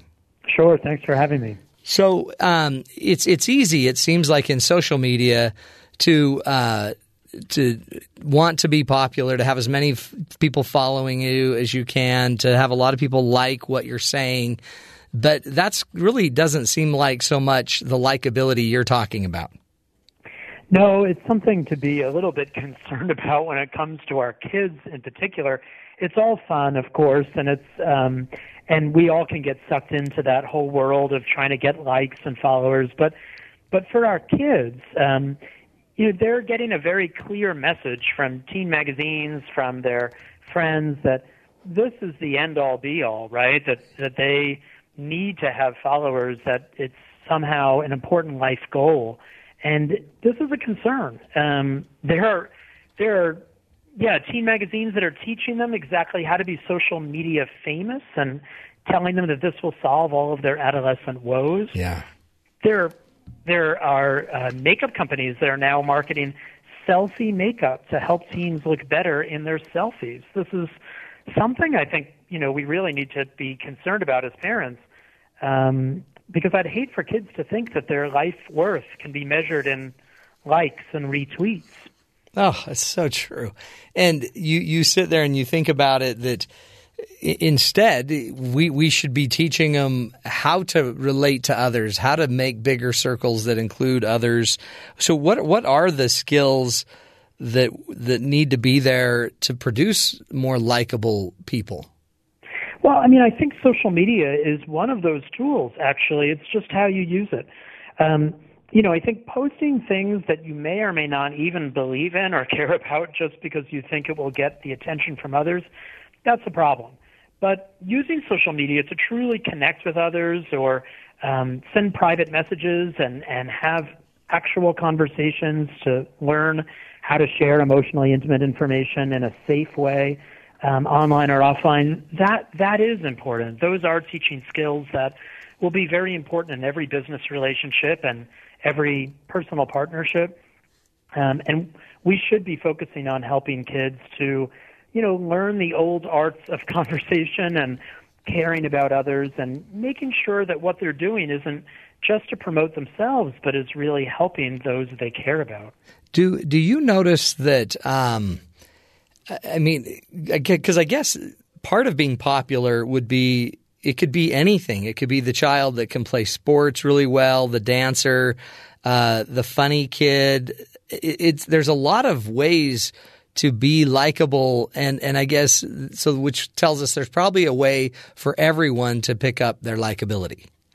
Absolutely. You know, but one of the things that people often uh, misunderstand about likability is that being kind and caring to others um, doesn't mean that you have to be a pushover. In fact, it's just the opposite. The the people who are most likable, sometimes for the reasons that that you are articulating, um, they actually are very good at one skill that is a really important skill for business as well as for their personal relationships, and that is the extent to which they're able to move a group by listening, by understanding the group's desires, and helping the group to move itself towards whatever outcome the likable person thinks would be useful. It's it's not about showing up at a business meeting and dominating and telling everyone that their opinions don't matter. Mm. It's about listening to what everyone else is interested in and helping to guide the group overall towards a, a better solution so everyone feels invested and, and aligned together. This is a really important difference that makes likable folks some of our best leaders out there, but it's very different from the kind of leadership that's more focused on being aggressive and you know telling everyone that they're not as important.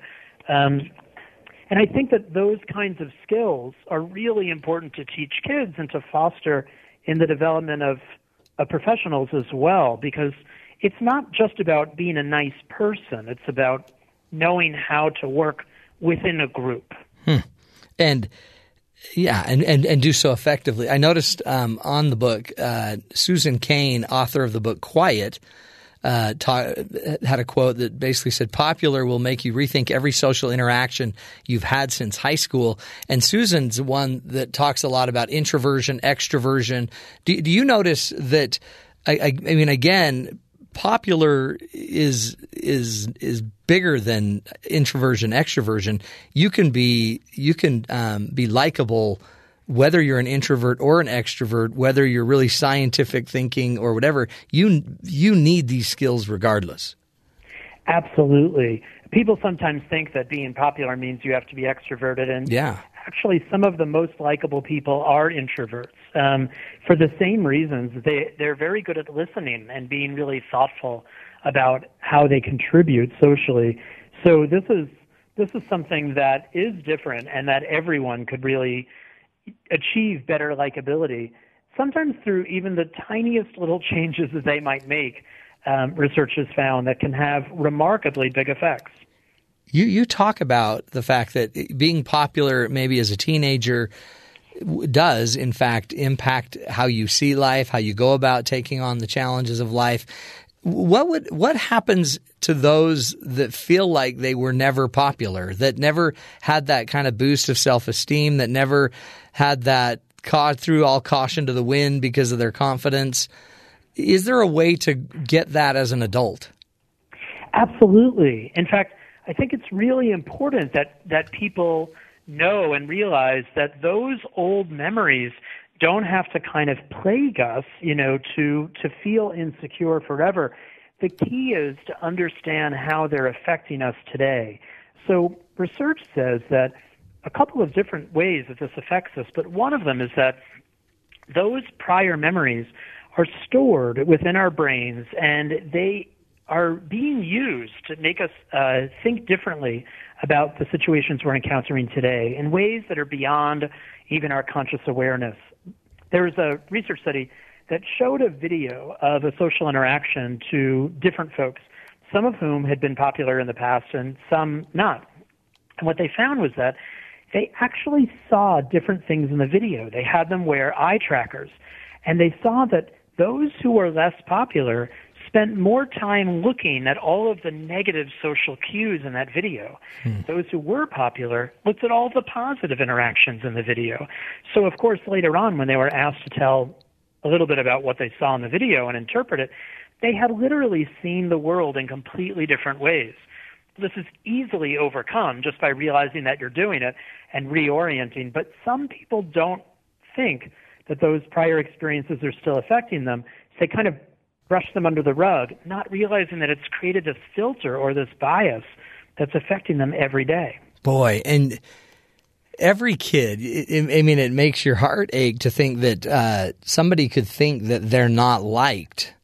Um, and then to know that not being liked as a 14 year old impacts how they feel about life and see life positively or negatively as an 18 year old, as a 25 year old, as a 55 year old.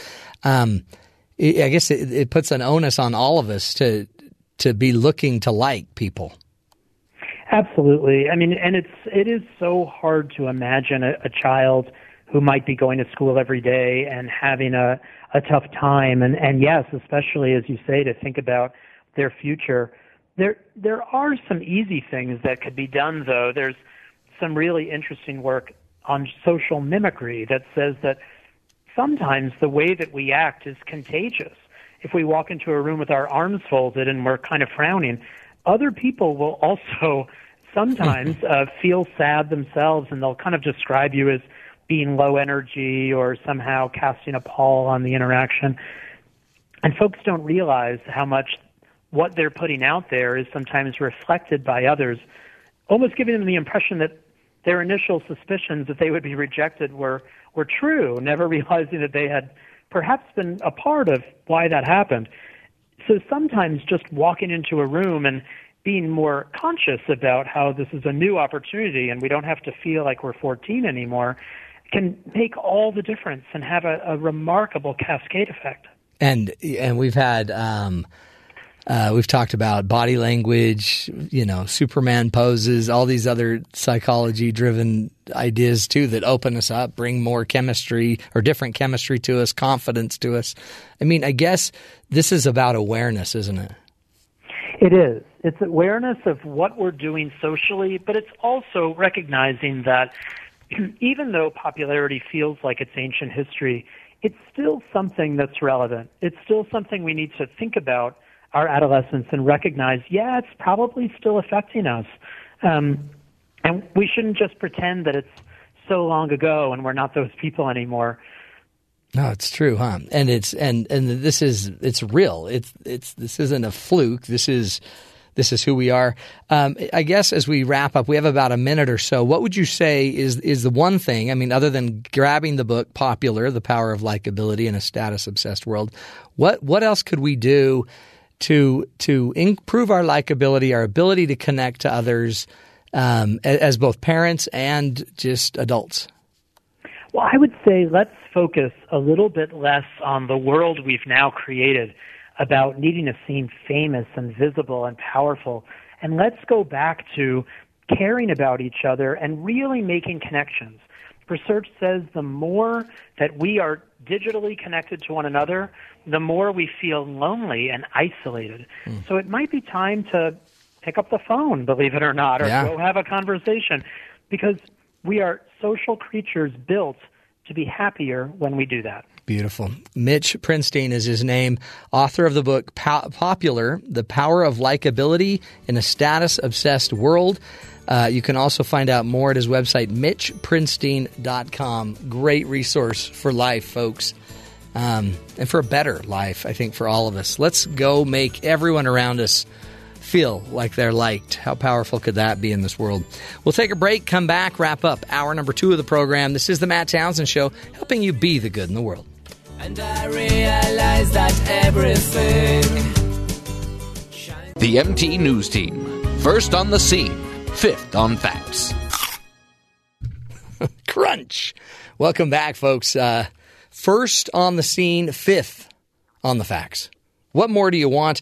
Uh, in fact, uh, here's some news out of Kansas. A husband who robbed a bank to avoid his wife who was given to home confinement. Listen to this. A 70 year old man said he robbed a Kansas City, Kansas bank so he could get away from his wife, blamed his actions on his depression.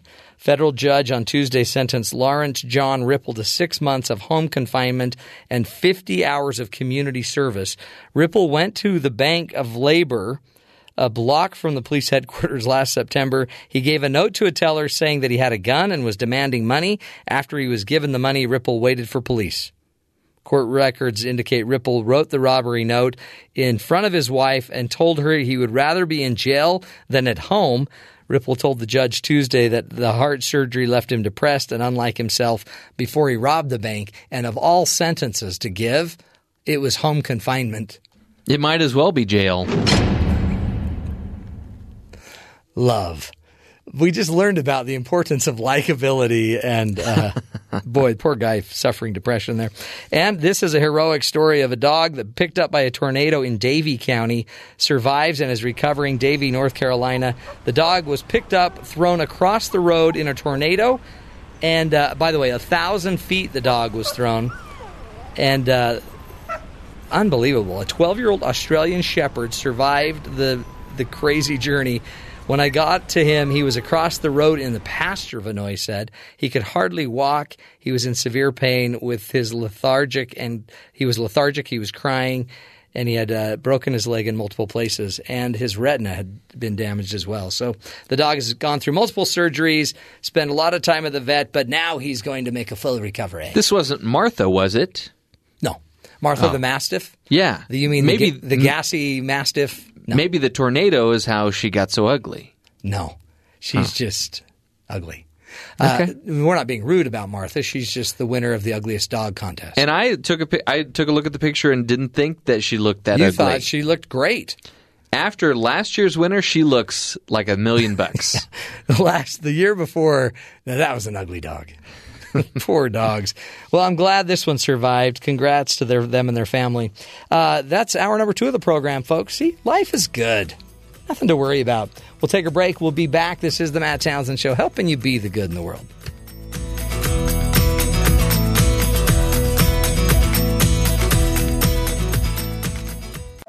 This is the Matt Townsend Show. Your guide on the side Follow Dr. Matt on Twitter. at Dr. Matt Show. Call the show at 1 855 Chat BYU. This is the Matt Townsend Show. Dr. Matt Townsend Now, on BYU Radio. BYU Radio. Welcome back, friends, to the program. Dr. Matt here, uh, back from a nip and a tuck. More nips than tucks, actually. Little gallbladder's out, and uh, a big pocket of airspace is in. Life is good. I feel better. Um, excited to be back. It's good to appreciate the boys for taking over the show. I hear nothing was broken. Let's hear it for the boys. Okay. Uh, so that's about as much for the boys as we're going to give them. it's also Sunglasses Day, the day you celebrate wearing your sunglasses. I love nothing more than to wear my Ray-Ban sunglasses. I think I look about 10 years younger and two inches taller. Sunglasses will do that for you, huh? Totally. I think I'm more. Uh, I think I'm more likely to believe the fact that they you can't see anybody or they can't see you once they're on. No, but that's just, You know, we need to get a pair of sunglasses for Palakiko yeah. You think? so that when he tilts his head back and his mouth is ajar, Oh, yeah. and he happens to be at work, And he pretend, and he's he can look so that he can look cool when he's doing that. Nobody sleeps more than Palakiko during work. It's crazy. Anyway, and he doesn't even have a microphone to talk about it. So um, that's we got a lot to cover today. This hour we will will be talking uh, families, some family topic coming up with. Uh, when I think about it, uh, it, Julie hasn't been on the show. Well, I I haven't been around when Julie's been on. I She hasn't been on in a month. Yeah. She went on a trip. That's right. So we can talk about her trip, but it, it might be time. And I noticed it with my kids. I'm tired of phones, cell phones, and TV. I just I want our kids to go outside, but then it's so hot. Hmm. It's hard to get outside, and then you know you got surgery, stuff like that gets in the way. Hmm. So Julie will be talking. I thought as- I thought you said your kids just go to the basement and disappear. no, No, they want to just linger. They, everyone just lingers. Just go away. But it's hard. It's a hard time of year. I have a son that's a lifeguard, so he's now saving lives, or just sitting in a chair. Yeah. depending on the day. blowing his whistle. Hey, get off the get off the rope. Stop running. No having fun. And those are like Hey, mom, take care of your kid. He's about to drown. Stuff like that. Uh, so we'll we'll talk about how to get your children to play more and watch less TV this summer, if that's possible. You know, the way you do it is we call it screen time. So I have a six year old who's discussing screen time with us Yeah. now. And all the screens he wants to watch are iPads, and mm-hmm. they all have codes on them that he doesn't know. Oh, see that works. But the thing you're going to run into someday, your children will be smarter than you are with technology. I don't think so. Really, Because all you have to do is change the passcode, and it's you- pretty yeah, simple. You just you're just going to keep dumbing them down. and he won't have. Sure. I mean, he could fig- he could try to figure it out. He'll just lock out, and you won't get to it anyways. Have you ever heard of the new show Screen Cleaning with Jeff Simpson? Uh, No, I have not. It's it's it's on the Matt Townsend show. Oh, it's wow. every Friday. It's one hour screen cleaning. He teaches you how to clean your screens, Oh, really? Like a nice cotton cloth, of and some not even kind, just or- your television screens, but also your window screens. Don't Oh. use alcohol. Use the fabric softener sheets. Oh, wow, and then you you smell great too, Mm-hmm. and gets rid of static electricity. My thought is if you clean the windows, then your wife is going to get used to clean windows, and she'll expect them to be clean, and then you've just given yourself more work. Yeah, that's a great point. So you may not want to do that. I mean, think about the implications of your good deed. Mm.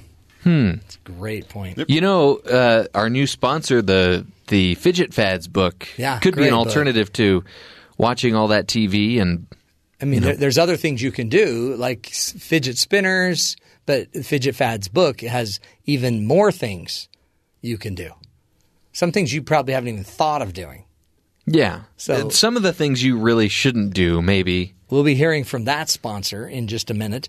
Um, all of that ahead, plus, of course, uh, BYU Sports Nation will be on talking to us about their show that comes up at the top of the hour. And, of course, other headlines. We got a lot to cover, um, plus a hero of the day. So, what do you do when you're a police officer and you find out an old man uh, has to sit out on his front porch because he's he's dying of heat exhaustion? Well, you step up and you help get him an air conditioner. That's what you do. So that hero will be our hero of the day. But first, let's get to Terry South, find out what's going on in the headlines around the country. What's up? Several government websites, including that of Long Island, New York, uh, the Ohio state government, and Ohio Governor John Kasich, were attacked Sunday to display propaganda with a message that supports the Islamic State group. You know, ISIS. Yeah. Uh, all websites displaying the ISIS propaganda have since been removed, and the entire websites have been taken down for maintenance. A pro ISIS hacking group has taken responsibility. It said things like, I like ISIS at one point. ISIS good. ISIS good. But there was a lot. How many states? Like four or five or something. Yeah. It's crazy. And now uh, Great Britain's dealing with something right now where they they're having a mass uh, cyber attack, I guess you'd say. So, Uh, yeah. hello, folks. We need to tighten these things up. Figure it ISIS is on the. An Arkansas prison escapee who eluded the authorities for more than 30 years was taken into custody at a home in a quiet neighborhood in Springdale, Arkansas on Sunday. Officials said how the inmate Stephen Dishman had been getting by and where he had been for more than three decades were not immediately clear. A spokesman for the Arkansas State Police said in an email that a person who met Mr. Dishman about five years after his 1985 escape came forward during the weekend, which led the police to the home in Springdale, about 200 miles northwest of Little Rock. That uh, that tipster is being investigated because if they saw him five years after, so like 25 years ago, they met this guy and then they sat on that info for 25 years. Why? It's hard. To, it's hard to. Re, it's hard to remember everything. Is it one of those things where you go, oh yeah, They were waiting The for guy. other information. Mr. Dishman was serving a seven year sentence for a 1984 conviction on theft of property and burglary charges when he escaped from a prison in Arkansas. Uh, in other news, tennis star Serena Williams is not to be messed with on or off the court. Over the weekend, John McEnroe, while promoting his new memoir, but seriously, told NPR he believes Williams is the best female player ever. When asked why he didn't refer to her like others have as the best player in the world, McEnroe responded that while she is incredible, if Williams played in the men's circuit, she'd be like 700 in the world or something. Wow. Williams waited until Monday to tweet a message at McEnroe Dear John, I adore and respect you, but please, please keep me out of your statements that are not factually based. And that wasn't all. Williams went on to add I've never played anyone ranked there or. Nor do I have time. Respect me and my privacy. I'm trying to have a baby. Good day, Can sir. a woman not have a baby? Hey, this is really timely too because there's that film coming out with uh, Steve Carell and Emma Stone called Battle of the Sexes, where she Yeah, plays yeah. Billie Jean King. Perfect timing. But So, what would Serena be, Ugh. say, like top 10 in the world if she played the men? I don't know. I would doubt it. What about poor Venus? Wouldn't you? I don't know. Who think who's thought about Venus's feelings in this? Just Serena. Pluto. Um, the funny thing is, he he wasn't maybe factually right about where she'd fit in the rankings with men, Right. but was he factually right that she's the best woman to have ever played? She because she didn't. She's probably not arguing that point. Like you nailed that. Well, no, people say she's the best player, Ever. female player ever. Right. So but- Because she, the other one would be what, like Billie Jean King is another Right. name, and uh, Martina Navratilova, another like one. I, Chris I would see uh, Martina in her prime and Serena in her prime. That would have been because they were muscly, strong, incredible. It- they have a power- a power game, yeah. but uh, I mean, it'd be fascinating. I think we need to play this out. I don't know. That's the thing is, it, Let Serena have her baby. G- John be quiet. then we'll bring them together, and we'll have we'll and we'll just see where they fit. Hmm. That I think that would be really fascinating. Because if women were competing against men, they'd probably learn to they'd figure out how to move up. yeah, Then then what would they be top ten? She, yeah. I- Could she meet the top ten against a man? That'd I be don't great. know. I don't know.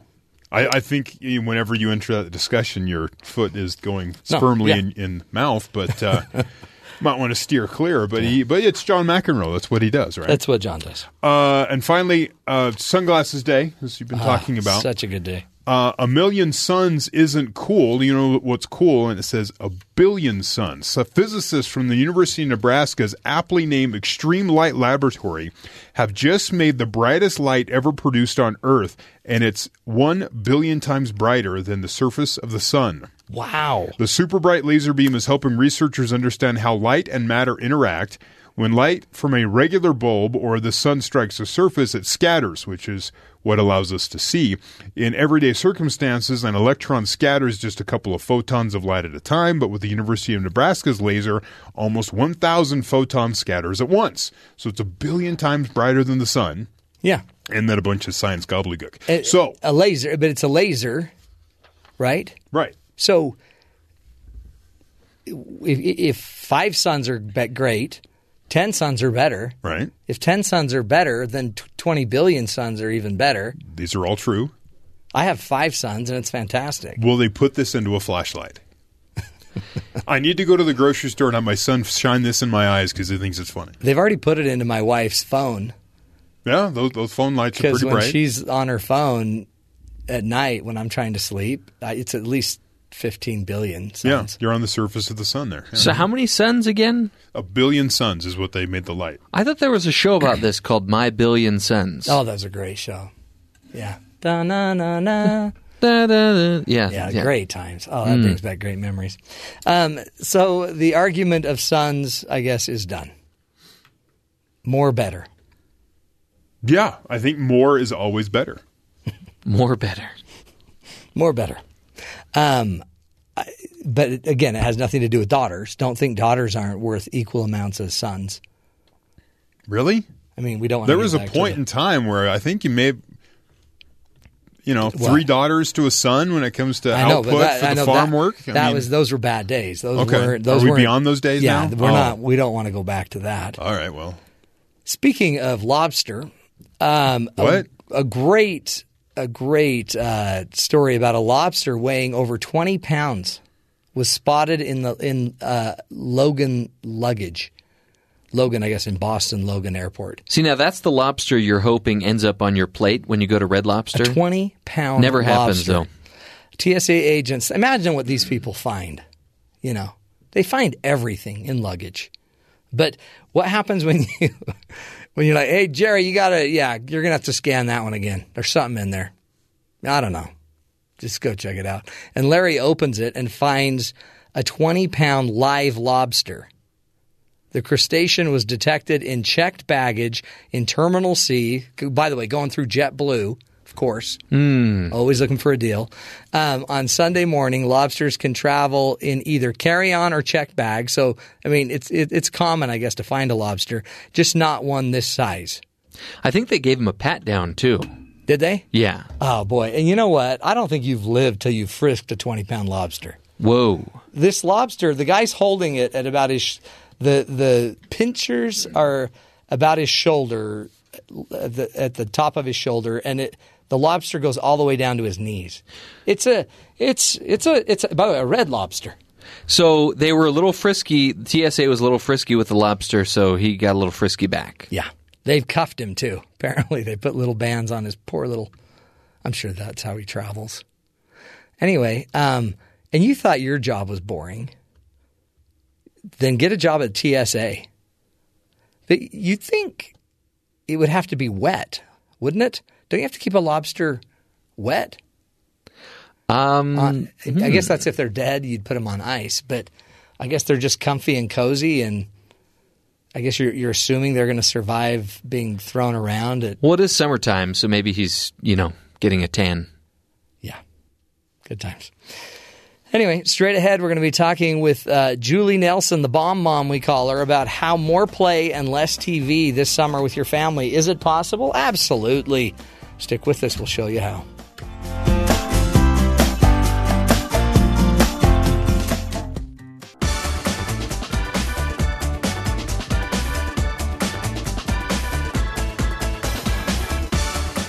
Welcome back, friends. Well, she's here. Uh, Julie K. Nelson joins us. She's a wife, a mother of five children, author of Parenting with Spiritual Power, and Honey, Grab the Plunger 25,000 examples of how to raise children. That was a very close, very close. For some reason, that's not on my setup sheet. But I, I mean, it's a great book. You remembered it, But it's not honey, grab a it's, plunger. Uh, let's see, keep it real and grab a plunger. Keep it real and grab a yeah, plunger.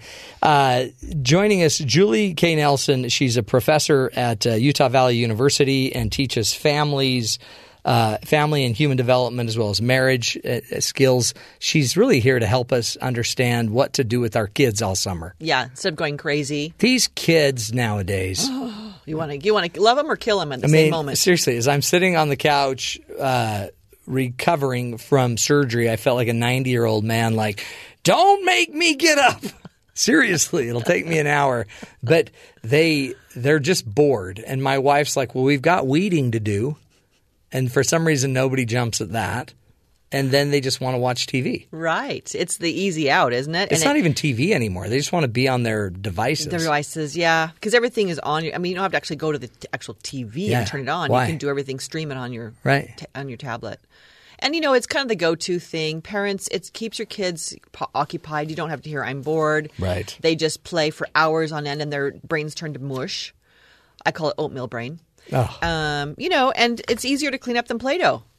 Let's face it? it? You know, It- it is. no, it really is. The olden days, we like cleaned up and we got things out, and you know, we interacted. Now a device is clean, easy, wham, you put it away. And there's some incredible learning apps. There's great tools you can Mhm. use. It's just it's the overuse. But I used to I used to go outside and play with my Tonka trucks in a mud pit in my backyard. and there's so much learning that happens Oh, there yeah. that's that's completely in a different brain in your dimension in your brain that activates that part that we need to do. Electronics activate different parts of your brain, which Yeah. are great. Fantastic. But it's only specialized parts of your brain. And we also don't learn the emotional intelligence and the relational skills that we right? need to have. Deal, how to deal with a bully in the street. Yeah, you and know? and uh, the, the properties of sand and water, you have to get into it, especially with preschoolers, toddlers up through about eight or ten years old. You are very um, sensory motor, and they learn through their senses through touching, feeling, and so we, we are depriving that with our young So children if it's all just uh, you know on a tablet. And so there's a lot of research behind it, and doctors who say no, you know, no technology for Yeah. preschoolers, very little. Do you know? I just caught myself watching a video of um, it was one camera, 365 days, and that camera was focused on one tree. Okay, sounds totally weird, But it's fascinating what happens to one tree in one year. And it showed all the animals that came around, the bears scratching its back on the tree, elk hitting its their horns against it. I mean, it was amazing. And I sat there and I thought, why would I need to go outside when I can just watch this? But then we miss everything else you're talking Why, about. why build a campfire in your backyard when you can put those little fireplaces Right, on totally. your TV, right? You just you don't even you don't even need to leave your house. But we need to do something. Oh, we do. And there's so much research behind this. And I think we intuitively know as parents that, yeah, devices are great and there are some educational games and stuff. Um, but we need to learn other things such as problem solving besides how to shoot angry birds and kill virtual pigs. Yeah, but don't, don't don't ever downplay that. Yeah, yeah, yeah, yeah. You never have lived till you've seen an angry bird. Shooting at a pig. That's right. you know, we need to learn how to socialize. We need how to, to be creative beyond just tell how, what the device tells us to do, and how to, you know, be active as far as physically active. That's such a big part that's missing. Um, and so, summertimes the, we need to do that. That's what our bodies are for in the summertime: is get up and be active, and to learn how to negotiate with friends, how to, to communicate. These are skills that are being lost on our young kids these days, and sadly, too many kids are becoming sugar sugar junkies on technology because technology is like Twinkies. It's really nice in small doses. Yeah. And it really, you know, is helpful for a lot of, you know, educational things, but we can learn so much more that away from the devices that we can't learn and essential life skills Right. away from the devices. And we're depriving that of our kids and they're no wonder they're becoming anxious as they grow older, becoming depressed because they can't handle and cope with the stresses of life because they didn't learn that early on. Well, and subconsciously they've kind they've got to kind of know they're not very effectively geared to a social world. Yeah. Right? They're, they're they're really geared to what's happening on their little device, but something inside of them. It's, it's think about it. If you have never had to throw a first pitch in a baseball game ever, it's it's a very interesting experience where you may know you you could do it, but if you've never had to do it, you get a little worried about it. Then you start overthinking it. Then you're like, what if I throw too high? What if I throw? What if I don't even? What Everyone- if I? everyone's watching me. And there's going to be a lot of. Yeah. It's going to be social. And what if they boo? Like, what if I really mess up? And what about the outfielder? Yeah. We are also depriving kids of um, attention span on our devices and standing out in outfield and waiting and waiting and waiting and waiting for that So ball true. to come. You know, we really need, need to learn how to not only focus for um, long periods of time, but also how to be okay with ourselves when nothing else is happening. Uh, nothing's there to entertain us, and we do have attention spans longer than an, Oh, an ant. I know. Yeah. It's so kinda scary. I want to just kind of share some ideas of how to kind of get around this technology addiction. Um, so we don't throw up our hands and say, okay, never mind, just Right. do whatever you want to all summer when we feel like we are either the policeman telling them, stop doing that, stop fighting. Um, and then also as parents being more responsible with teaching them the skills, the life skills they need. And this is the time to do it. Yeah. Um, they're not in school. And uh, so I've got some ideas to help. Cool. Um, it's not a comprehensive list, um, but just to consider um, how we can perhaps turn off the TV, um, turn down technology, and then turn up other kinds of learning that needs to happen, essential life skills. Sweet. Well, number one thing is that they can't do it without the actual goods. So I'm going to say bring out the goods for number one. That means it's kind of the expression that comes to mind where you can't squeeze blood from a turnip. Yeah. You know, if they don't have, if you say, okay, just go play, but they really don't have anything to play with, what do you mean? That means we need to jump start and squeeze some creative juices from their stagnant minds. So that means as the adult, we've got to supply them. Go in the garage and dust off those, you know, uh, roller blades or get out the basketball and, you know, the Nerf guns. Find the equipment, whatever it might mean. And it might even be that you can do things for, you know, really cheap and free, like the blankets and the chairs, and they make forts. Oh, I mean, yeah. that costs Yeah. nothing. Um, you know, ch- sidewalk chalk is very, very cheap. Um, there's lots of things, watercolors. There's lots of things that kids can do that are very cheap and things that we have around the house that are very open ended. I, I used to get like crafts out and just put them on the kitchen table and say, have at it, just have fun. And we just sit around and just talk while we got out stickers and, you know, ink pads and stamps and papers and um, glitter and markers and decorative punches. And you made stuff. That's cool. Even if you got out old um, egg cartons and cereal boxes and you just build stuff, you know, just trashable stuff, and you just build and you talk and you create from your own hands, and it's all open ended. This is the skills we need to have kids to have, in even in the technology world. They have to learn how to think outside Yeah. the box. What Work can I, as a What are ten things I can do with this box? And so, yeah, work as a team, but also just being able to look at something and say, what are different things I can do with this, and be creative and open ended and have a long attention span. So provide the equipment, provide the, the materials, provide the supplies, and sit down and even enjoy some time with them. Get the coloring books out, and then just color and talk for a while. You'd Yeah. be surprised how therapeutic and how fun Well, it's interesting coloring is. how how what I when you're saying all of this, there's a there's a demand here on the parent to not be on your device. right. Like it's like you got to go help collect this stuff, Mm-hmm. put it out there, have the energy, give them the idea. This is what we're going to do. We're going to figure out what we can do with these cereal boxes. Yeah, there's just a lot, and I hate to say this word, but it's it's, it's based in research. It's called lazy parenting, where I just can be sitting here on my device, you can be sitting on their, your device, and there's really very little scaffolding, very little support, very little teaching and education that's going on. And it's I know and we need to have quiet time where parents maybe are working from home, or they just need to have quiet time, and the kids can be on devices for a while, but it should be limited time. And also, we need to limit ourselves, is what you're mm. saying as well, Yeah. and sit down with the kids and and it is messier. But guess what happens? There's so much learning that happens during those messy moments um, that needs to happen to help them prepare them for life. Right, uh, right. number number two would be practice on one to one ratio. I would do this. And many parents have done this as well very successfully. They set up some kind of a um, a token economy or something in their home where for every one hour that you um, do something active or play, then you get you earn a ticket or one hour for Oh, on yeah. your device. So you like you you some parents have even gotten those little carnival tickets, Yeah. and they get to earn them. They they, they you know they for one hour I've done this, and then they you know log it in and they get to redeem those for one hour on their device. But somewhere somehow parents that you have a kind of a limit of you know, uh, or, or earning, earning. Once you do these things, then you can have the fun time after that. Or for every one hour, you know, then okay, you've been on your technology for an hour. and Now, now it's time to go outside and play. Yeah, no, or time to do something different. So have some kind of a, you know, uh, something that uh, you are working towards or some kind of expectation that way. Uh, and then it's amazing how many parents have reported to me once they get them going doing something active for their one hour, you know, Yeah. they forget to come in and redeem it for their because they're having too much fun with the water balloon fight or Right. riding riding their bikes. Right. Um, they don't come back.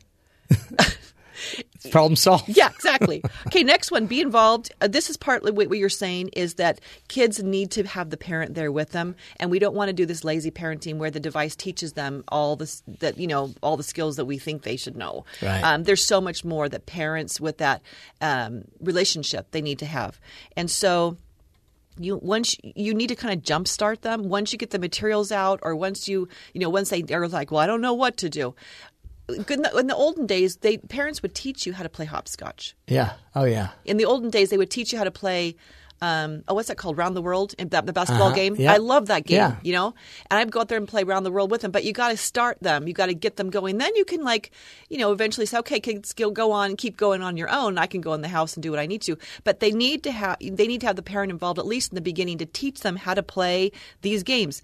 Drawing the road map on the driveway with the chalk, and then getting the cars out, the Tonka trucks, and, Oh, then, and then they go. Then they get to go do, or Right. you know, to the gas station that you've drawn, and, Yeah. and down the road. And but you've got to be there to teach them how to do these things. Because we assume they just do it naturally, but th- They've forgotten. They need guidance, or they, yeah. they haven't forgotten. They've never learned in the first Yeah. place how to build a fort with blankets. Boy, and how creative can you be building a fort, or how creative can you allow them to be drawing with chalk a little city? Yeah, so you need to be, so you need to start it off, parents, and get them jump started. It might even be that you get look around in the community and say, "What is there I can be involved with with my uh, daughter or my teen?" With a reading program through the library, there's some great summer activities going on, and they, a lot of them are free in your community. So go to the library, get some books every week with them, and then um, be involved in some reading programs and then just have have some be involved activities that go on in your community. That's awesome. Let's take a break, come back, continue the journey with Julie Nelson. You can go to her website as well, a spoonful of parenting.com, a spoonful of parenting.com. More on how to uh, play more with your kids and have less uh, TV time as well as just screen time this summer. Stick with us. The Matt Townsend Show, helping you be a family together.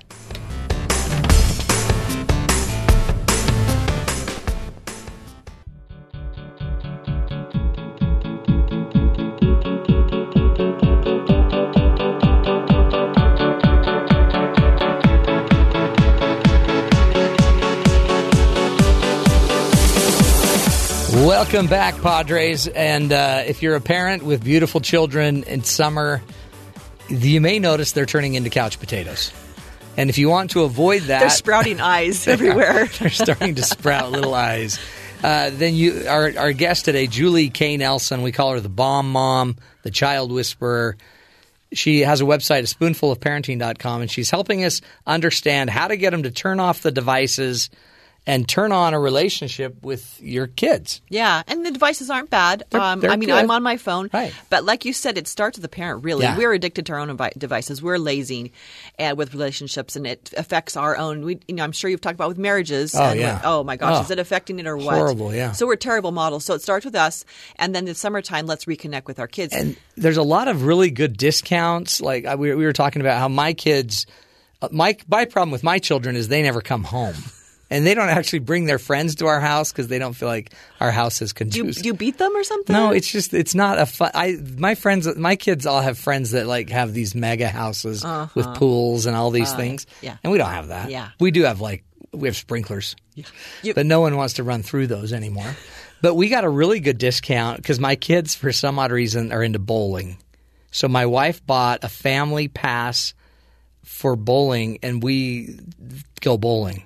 Or she'll just drop them off. She'll take the boys and drop them off, and they'll just go bowling. and they're in a bowling league this summer. Yeah, yeah, pretty for kids, for Yeah. kids. And we mentioned that with point number three is to be involved. So find those ways that you can be involved, getting your kids involved in community programs. Because Um, that's when this is when the uh-huh. community kind of lights up and they start offering Mm-hmm. a lot of their events, their resources are right now. Right, right. So, so be involved. Look around, see what there is that you can get your kids involved in, uh, day camps, whatever it might be. But learning skills as well. Sports camps are great. Arts, dance. Yeah, but um, some of really those take fun. Uh-huh. money, and so I think of the poor mom that, you know, a single mom who's trying to get her kid to be active but can't afford all the camps. Mm-hmm. Yeah, Yeah. absolutely. And so I, I always say, okay, what's the way you can make this cheap, like with the supplies and stuff? You can go out there and buy expensive bikes and rollerblades, and you know, what did my son just buy? One of those th- hover thing. What are they called? Uh, like a hover, like a uh, yeah, Yeah, dr- a drone. a drone, Yeah, yeah. yeah. yeah, a drone to spy on the Yeah, neighbors. yeah, Yeah. exactly. You don't have to get all that. No. It, it's da- get down to the basics. Back in the olden days, we did not have those things, and we had a blast in our Yeah, I summer. mean, we turned out okay. Yeah, we got the slip and slide out. I mean, really, Totally. Um, but but the thing about it is, you can get into summer programs that are either cheap, they have discounts, um, and you can do it by sliding scale, as well as there there's free. Like I mentioned, one of my favorite things is the library. Now is the chance to go and participate in those library programs. They got a lot of free ones there. Get your kids so that the library becomes a second home to them, and then check out books every week. They can stay, you know, read at home. Yeah. Um, and then they also get like points for reading and like rewards at the end of the summer. They get like prizes. It's Yeah. great. So It's awesome. um, anyway, number four, let's do this one. Another thing that helps to reduce the technology, uh, not that it's bad, but we don't want it to take over their lives 24 7, is to kind of mimic what school life is like. I know summer is meant to be like loosey goosey, um, and the, now's a chance to, you know, really just kind of relax and have all the freedom in the world. But there should be some sort of structure still in their lives.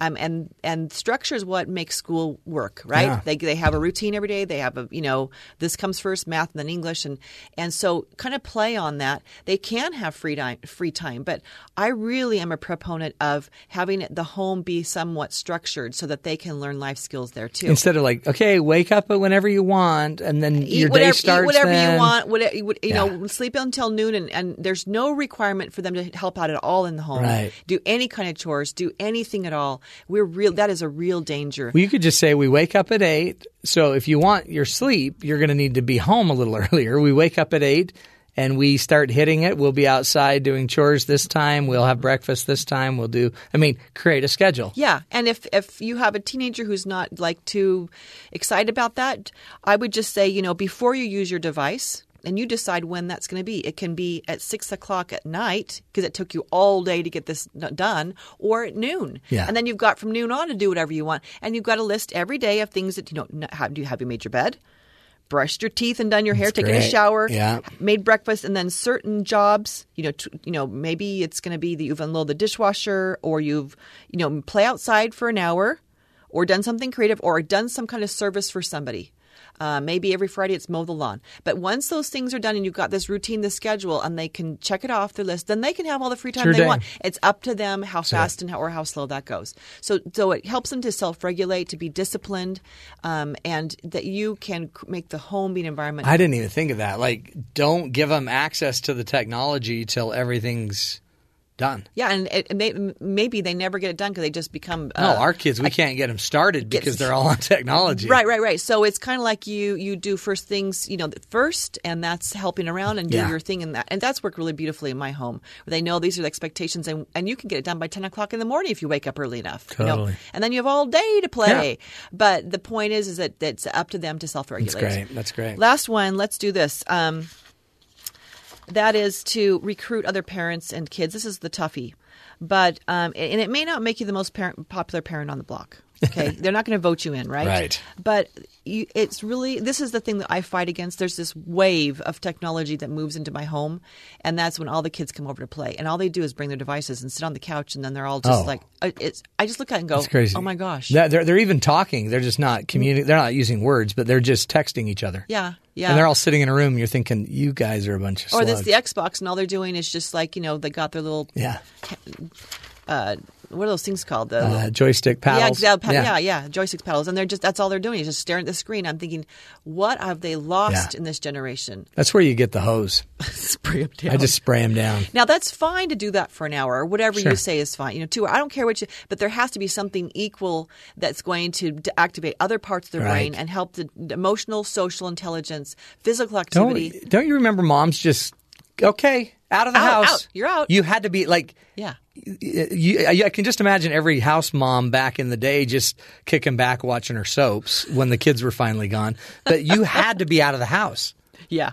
Mom had to clean or whatever it was, but you you were gone. Yeah. Figure it out. And that thing about it is you have to make this coalition of other parents that know that that this is something expectation for all our kids that they have to be a certain amount of time playing you know on their own instead of on their devices. So they're not just moving from house to Oh, house to will, play with their they'll just devices. find the house Then of least to- resistance.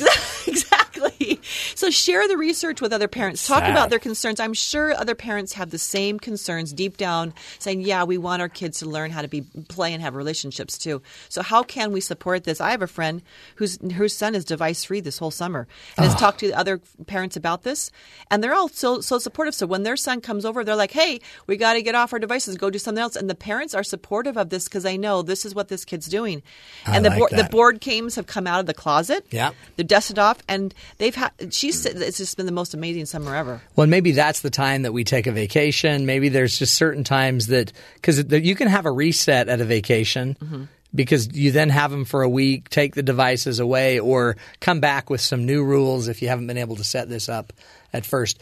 Julie, we got to go. Uh, give us one little bit of advice. What's the one thing that makes the biggest difference? Well, I think it's parents who are proactive that, that you really have to uh, stem the tide, or the tide just blows over you. Read stuff. Um, there's this great Huff post by Carrie Henley who did a detox for a week, and and the she said that the change in her home was remarkable.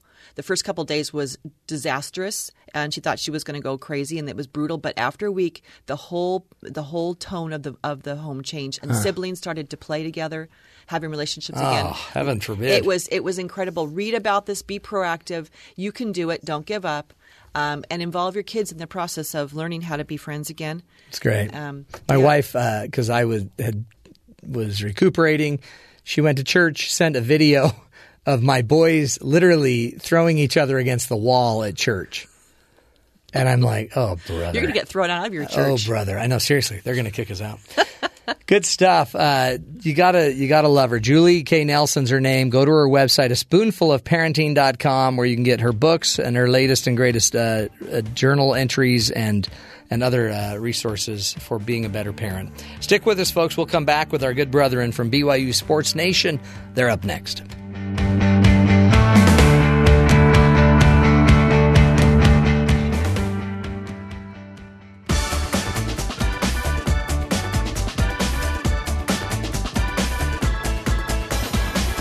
It's that time, folks, to send it down to our good buddies at BYU Sports Nation, Spencer and Jarom, as they're getting ready for their show today in just about nine minutes. Hello, gentlemen. Hello, Matthew.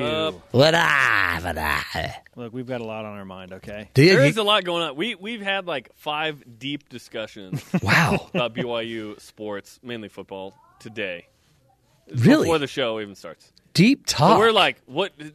We're throwing in stuff last minute, getting ready for the show because we have got all kinds of content to get out. Holy cow. Okay, so so tell me then, what's on your show that what are some of these t- talks leading to?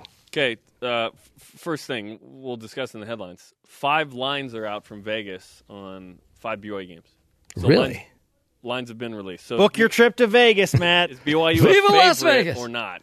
Okay, cool. Five different games: LSU, Utah, Wisconsin, Boise State, UNLV. We'll tell you coming up. Okay, so you'll, you a you'll tell. or Okay, that's good. That's good. Good. That's good. Okay. And how much of a dog are they versus LSU? That Hmm. was bigger than I thought it'd be. Hmm. Then there's the independence conversation. Okay, we're still back there.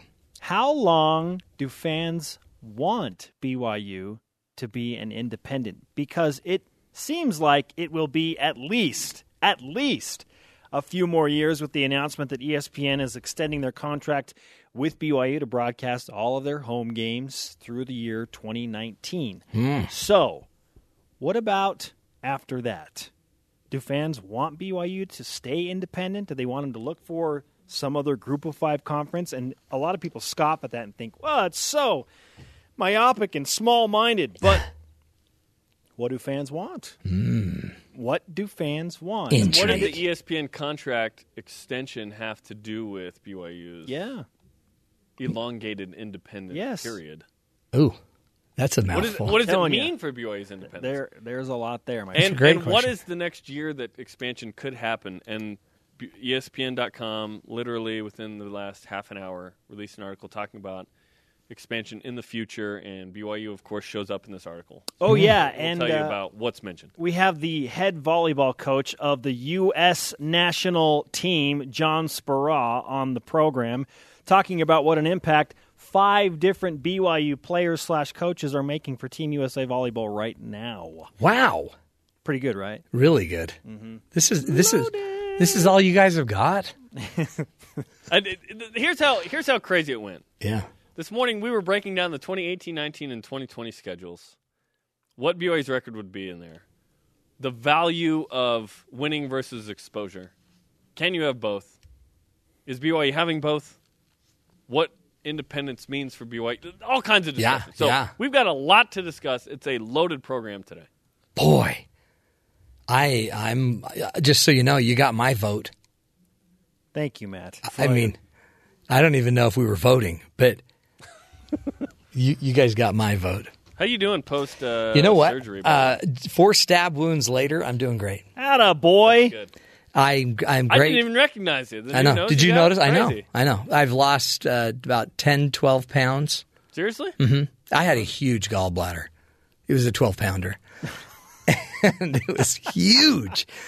But I now have this weird empty TMI, space in my gut, and it, I, I feel like the two ends that they cut off or they that they sealed up are trying to like reattach. You got sealed? Yeah. Uh-huh. Every once in a while, these things just like l- lunge for each other, and it, it's like we want to reattach. And it, every once in a while, you just get that little "ow" moment. But other than that, Oh, I'm great. that's why you say that. Yeah, yeah, I'm great. Li- Life is really good. Oh, I'm, man. I'm. Ha- I mean, I'm happy to be alive. Yeah. I mean, a lot of people are like, wasn't it just gallbladder? And I'm like, well, yeah, but there was four stab wounds. My friend. I'll show you. I'll come over and Look show you my back scars. to work already. Good grief. Man. I- a man of the people. Mhm, A man we can trust. Yes, thank you. Dr. Matt. Dr. Matt Johnson. I'm here all day. All right, guys, uh, have a great show. Knock 'em dead. About four and a half minutes, folks. They're locked and loaded. And as you see, they've been having deep, profound conversations. So it's only going to get. They haven't been that deep. Yesterday we talked about how they teamed up to buy the Lego Batman movie. Oh, really? Yeah. So they're going to kind of do it like as a communal. It's a communal so property. they wanted to cut me in on the deal, but they said Jarom gets the digital copy, Spencer gets the Blu-ray, and then I would have to settle for the DVD. You didn't want So it sounds there. like it's not such a good deal. Well, but you could have paid less. I guess. Maybe you just pay a different cut. Hmm. Huh. Well, that's a great. And boy, it is. It sounds like the future of uh, digital um, communal living. Like Don't if you ever if do you live that? in a kibbutz, you could easily. did- excuse me? If you if you live like you know in some compound or a, a, a kibbutz in Israel, bless you. You're welcome. And you, you could you could divide up your properties like that and, and have a communal approach. I would think in that type of a community, you wouldn't be watching Blu-rays and DVDs. Yeah, you'd think so, huh? Mm-hmm. But not true. Sorry. Not not true. Remind me, will you remind me tomorrow that we've got to talk to them about Serena Williams and John McEnroe? We need to talk to them about uh, Serena Williams No, and so- John McEnroe. yeah, tomorrow you'll remind me if you would. Oh. Yeah, just try to remind me of that tomorrow. I, I feel like we didn't give Sunglasses Day its just desserts. Really? I feel I feel like we didn't give it the attention it needed. Hmm. Okay. This sounds like it's leading toward something. No, I just I just felt bad. I looked over and I thought we didn't play it up. We didn't have sunglasses music. You know, I just So- felt- I felt bad. This is shining a light on my shortcomings. Your work, yeah. saying. Okay. By the way, uh, a really great um, thing I saw about 29 uh, magical photos of dads in delivery rooms. And it reminded me of you. I, I saw it while I was recuperating. In fact, there's a picture of you uh, and your wife, except you didn't make it to the delivery. Right. I mean, you made it. you made it to the lobby. But there's just really neat pictures of dads, and we'll I'll, we'll post that. That's a. It was on Huffington Post. But just dads' reactions to their cute little babies being born, and we make all these things up about how dads don't care, but you you put them in there holding their baby and their wife. I mean, that's a pretty poignant moment. So I will put that up on our Twitter page at Dr. Matt Show. And of course, we always like to end the show with a hero story. And our hero today are Fort Worth police officers, strangers that buy a 95 year old man a new air conditioner. With temperatures topping 90 degrees in Fort Worth, 95 year old Julius Hatley was suffering because his uh, air conditioner was on the uh, on the fritz. Uh, listen to this: Hatley had made it the best of the situation that he could. He would sit out on his porch in the shade to keep cool. He even continued to work in his yard, despite the fact that he's 95 years old. For heaven's sakes, drenched in sweat, the man called the Fort Worth Police Department to report his broken air conditioner. This wasn't a regular 911 call, Fort Worth officer William Margulis told CBS News. It was what you'd label low priority because there were no, um, because we're not AC techs. But after responding to other calls first, eventually the police showed up. We got there around 8:30 a.m. His house was 85 to 90 degrees already, and in Texas, you know it gets hot. So after taking talking over the situation with his partner, Margulis promised the man he'd find a solution. In the meantime, Hatley tried his best to keep from overheating. It, uh, again, it went out last night, the night before, and what ended up happening is these officers got together, everybody they could, em- fellow employees and friends of the police department, the Dallas Fort Worth Police Department, got together and contributed $150 of their own money with Home Depot, and they bought the guy an air conditioner and took care of the man. So that is community in action. So we're going to call all of the Fort Worth police officers involved, Home Depot as well, everybody that was involved, the heroes for just being there. And that's why we like to do the show to help you see the good in the world and help you recognize you are part of it as well. We'll be back again tomorrow, more ideas, more light to help you live a healthier life. Until then, let's take care of each other. We'll talk tomorrow.